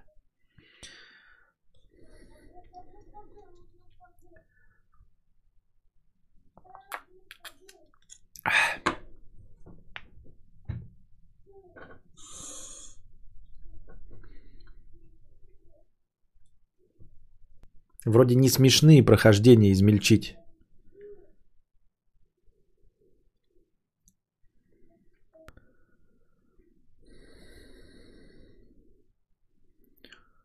Что?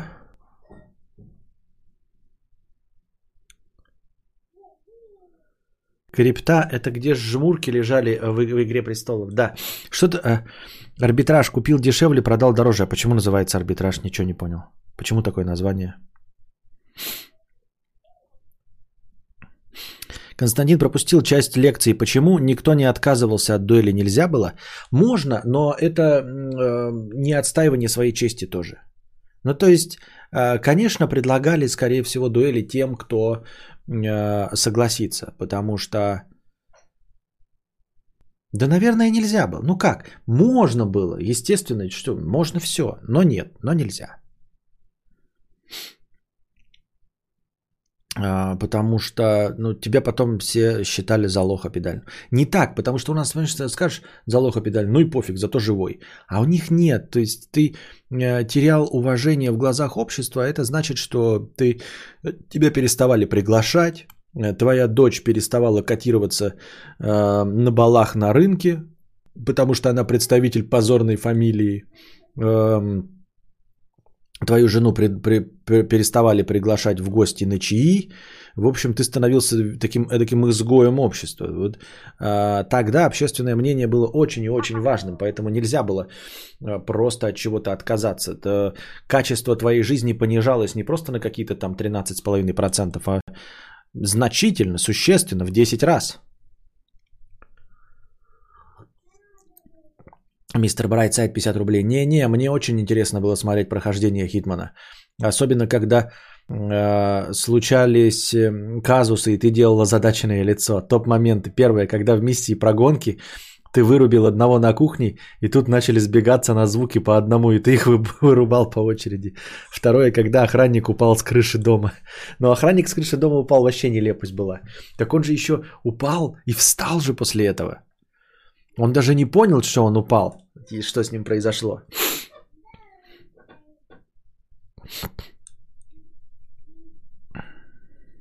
Такое название, чтобы разводить лохов в интернете на курсы. Арбитраж трафика, арбитраж криптовалюты. Звучит свежее, чем стань спекулянтом и купи-продай всякой фигни.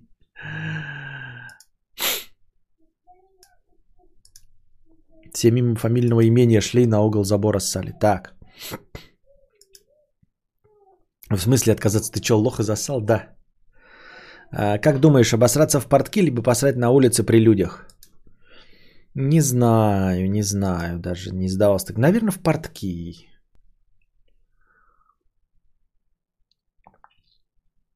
Так а как сама дуэль происходила? Стреляли по очереди или одновременно? По сигналу или кто быстрее отойдет на 30 шагов и стрельнет? Как я уже говорил, а, в, в, а, в рамках сегодняшней лекции а, этих, этой темы мы не касались, именно технической составляющей. Например, почему были, выбирались одни или другие виды оружия. Да? Какое соотношение было по частоте? Чаще на пистолетах или на колюще-режущих было? Да? Как часто происходили вот эти вот на конях, как первый в 1666 году дуэль? Эм, кто, что, зачем и почему, и как долго длилась дуэль, например, на мечах, да, ну, я имею в виду на палашах, на шпагах. Часто ли она встречалась или в основном только стрелялись. Ничего не понятно, это, этой темы мы не касались. Если когда-нибудь я задену это, буду знать, то я вам расскажу. Насчет стреляли по очереди или одновременно, а, разные, наверное, системы были. А, были системы, когда, например, люди расходились на одинаковое расстояние, да, Потом разворачивались и шли. Вот, вот, вот например, от, отходили от моего носа, да, два человека. Отходят. Потом разворачиваются на один, и идут навстречу. И стрельнуть можно в любой момент. В любой абсолютно момент. Но после того, как ты совершил свой выстрел, если ты не попал, то, по идее, вот этот человек может дойти до барьера второй. Вот если ты стреляешь с какого-то расстояния, да, ну вот вы же медленно одновременно идете, раз, шаг, два, шаг, три шаг. И ты считаешь, что ты отсюда можешь попасть. Но ты же понимаешь, да, что это не стопроцентный шанс. Ты стреляешь, если ты убил, то молодец. А если не убил, то этот человек может подойти вот до барьера. Я, как правильно понимаю, барьер это не, не обязательно точка исхода. Вполне возможно, что есть какое-то расстояние э, минимальное, например, ну, 10 шагов. И вот отсюда еще 10 шагов, да? И вот они идут навстречу к барьеру, до барьера. Барьер это вот прям, прямо э, минимум самый. Соответственно, если ты уверен в себе и хочешь поскорее это закончить, то ты с самого начала стреляешь, убил этого, все, не дал ему шанса. Но если ты промазал, то он-то может дойти до барьера, и он-то может целиться дольше гораздо, то есть его уже ничто не ограничивает. Это ты там торопился, на ходу в него стрелял. А после того, как ты выстрелил, ты обязан стоять и ждать его выстрела. А он подойдет к барьеру, спокойно прицелится и выстрелит.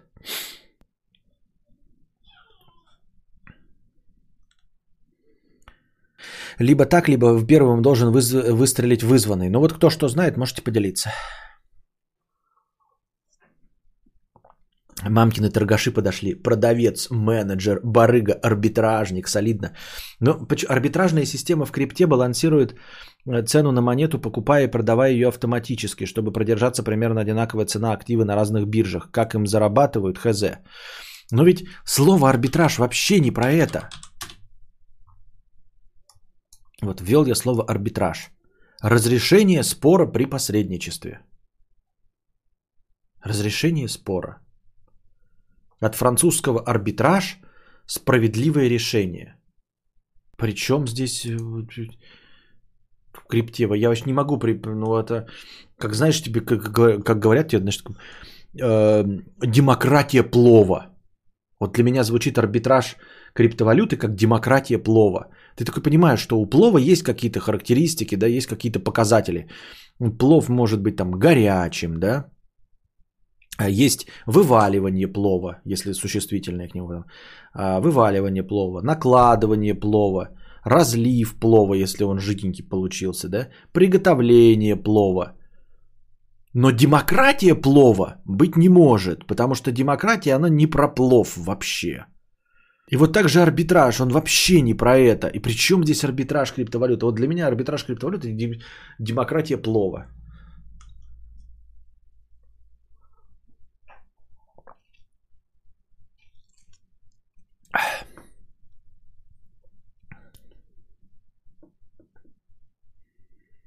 Социалистический плов. Все едят одинаковое количество плова. Урановый из музыки. За что у Кости за отношения с пловом? Закажи уже. Я не знаю, ну так пошло. по- Так завелось, что я пловом а, опери- опе- опе- оперирую. Оперирую пловом. Так, какие у нас новости подоспели за это время? Пока мы тут читали лекцию. А что настроение у нас есть? Чуть-чуть совсем, да? Так. Ам, неудачник тайский, пи 100 рублей. Ух, сейчас научу вас арбитражить. Следишь за курсом на двух биржах между эфиром и биткоином. Ам, в какой-то момент возникает ситуация, когда можно купить биткоин за эфир на одной бирже, перекинуть биткоин на другую биржу и потом продать за эфир. В итоге эфир будет больше, чем в начале. Петухи придумали термин, а я использую. И неужели настолько на двух биржах может разниться э, цена, э, вот, например, да, в торговле между эфиром и биткоином, что заплатя эм, комиссии за переводы самой системе и прождав вот это время, когда ты вот совершаешь покупку эфир биткоин и потом переводишь э, биткоин с, биржи на биржу, неужели вот за это время а, вот эта разница в торговле продержится, чтобы ты получил какой-то навар? Серьезно?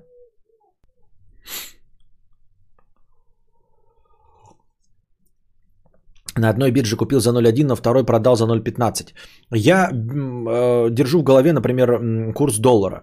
Ты не можешь, э, какой бы ни был бы, вот есть самый выгодный курс продажи, например, в Сбере на сегодня и самый выгодный курс покупки, например, э, в Альфе на сегодня.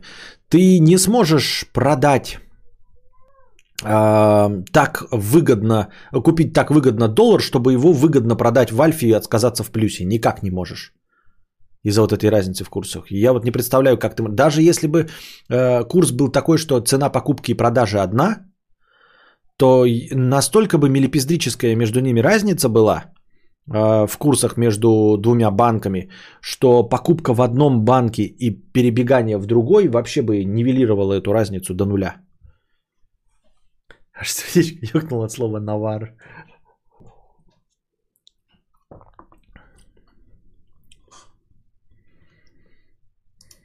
Но этот ваш, конечно, арбитраж, тут мои полномочия, все.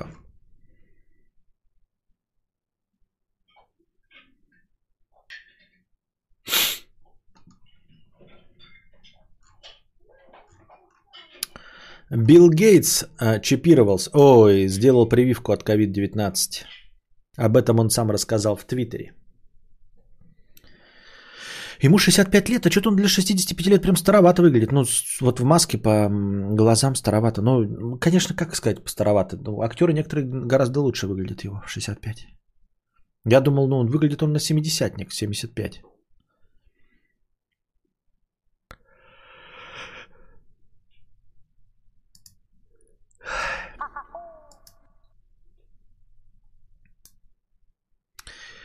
Твои претензии верны. Для этого и есть много разных алгоритмов. А, Между этими монетами такой арбитраж невозможен. Много бирж мелких, много говенных альткоинов. А, Процент очень низкий, есть риск обосраться, но пока доход есть. Однако многие техники уже не работают, так что сразу на работу. Так что скоро на работу-то, блядь. Ну а как скоро на работу? У тебя же бизнес в Тае. Ты в Тае пойдешь на работу? Что мне ничего не держится? Ни микрофон, ни член, ничего не держится. Ну.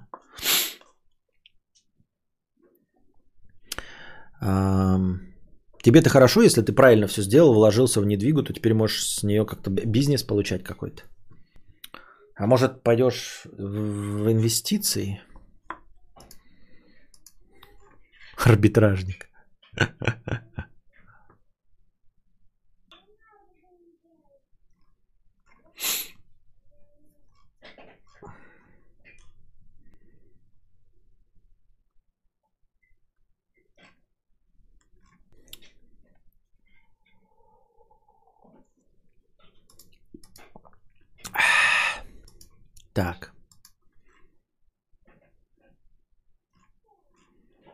читаю новости. Новости говна.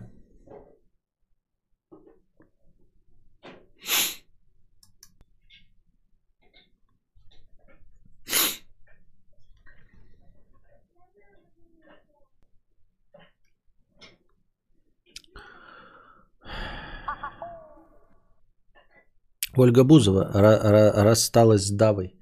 То они счастливой парой были, и вот расстались Бузова с Давой.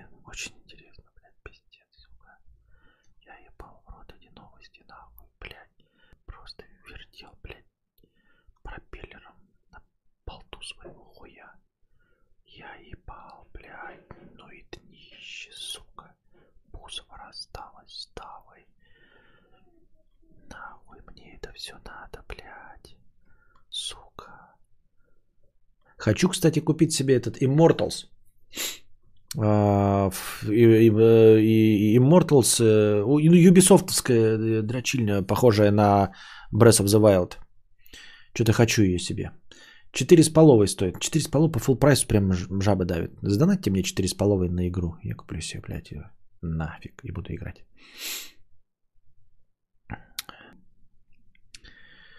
Так.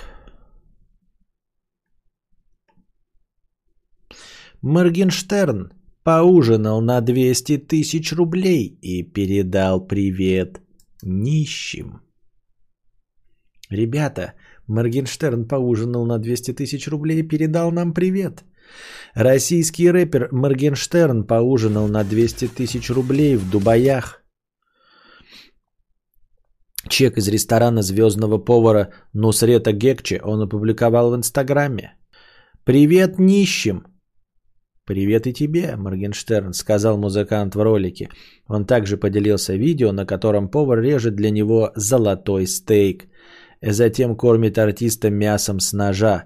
В это время с ним в заведении присутствовала его девушка Дилара, певец Филипп Киркоров и блогер Эльдар Джарахов. Демонстрируя чек, Моргенштерн сказал, что сумма в 200 тысяч рублей полная фигня. По его словам, он ожидал, что ужин обойдется ему еще дороже. Понятно.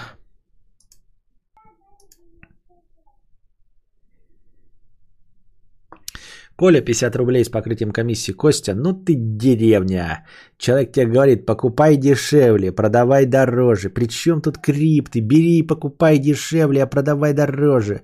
Важно ворочать большими суммами. Берешь много денег, вкладываешь. Потом прибыль, фиат, блокчейн, биткоин, эфириум, смарт-контракт. Выучите слова и вперед на биржу труда. И вперед на биржу труда. Спасибо, Николай. Николай, Николай, Коля. Спасибо.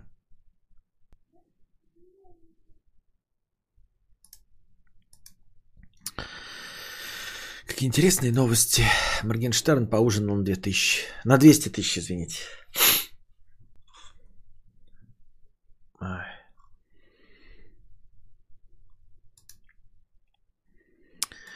Так.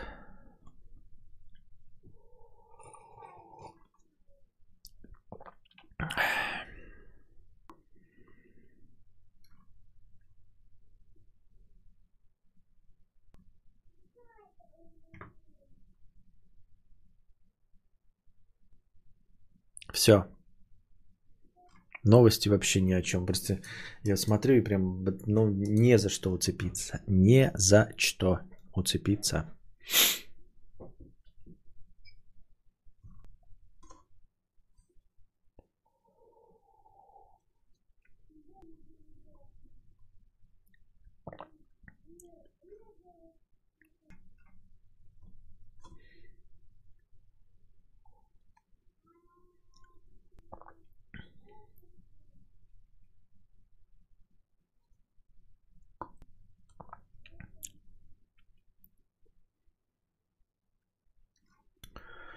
Ой. Ре- реально, лох каждый из клуба Центнера мог бы легко и на 5к нажрать. Да. Все, нет, давайте на этом закончим, тогда не будем а, м, мусолить друг друга. А, Приходите завтра, чтобы завтрашний подкаст э, был э, дольше. Ну, не дольше, такой же, хотя бы, как минимум. А, Приносите свои донаты. Надеюсь, вам понравился подкаст сегодняшний. А пока держитесь там. Вам всего доброго, хорошего настроения и здоровья. Не забывайте соблюдать дистанцию, носить маски, не трогайте э, руками лицо, обрабатывайте руки, не болейте.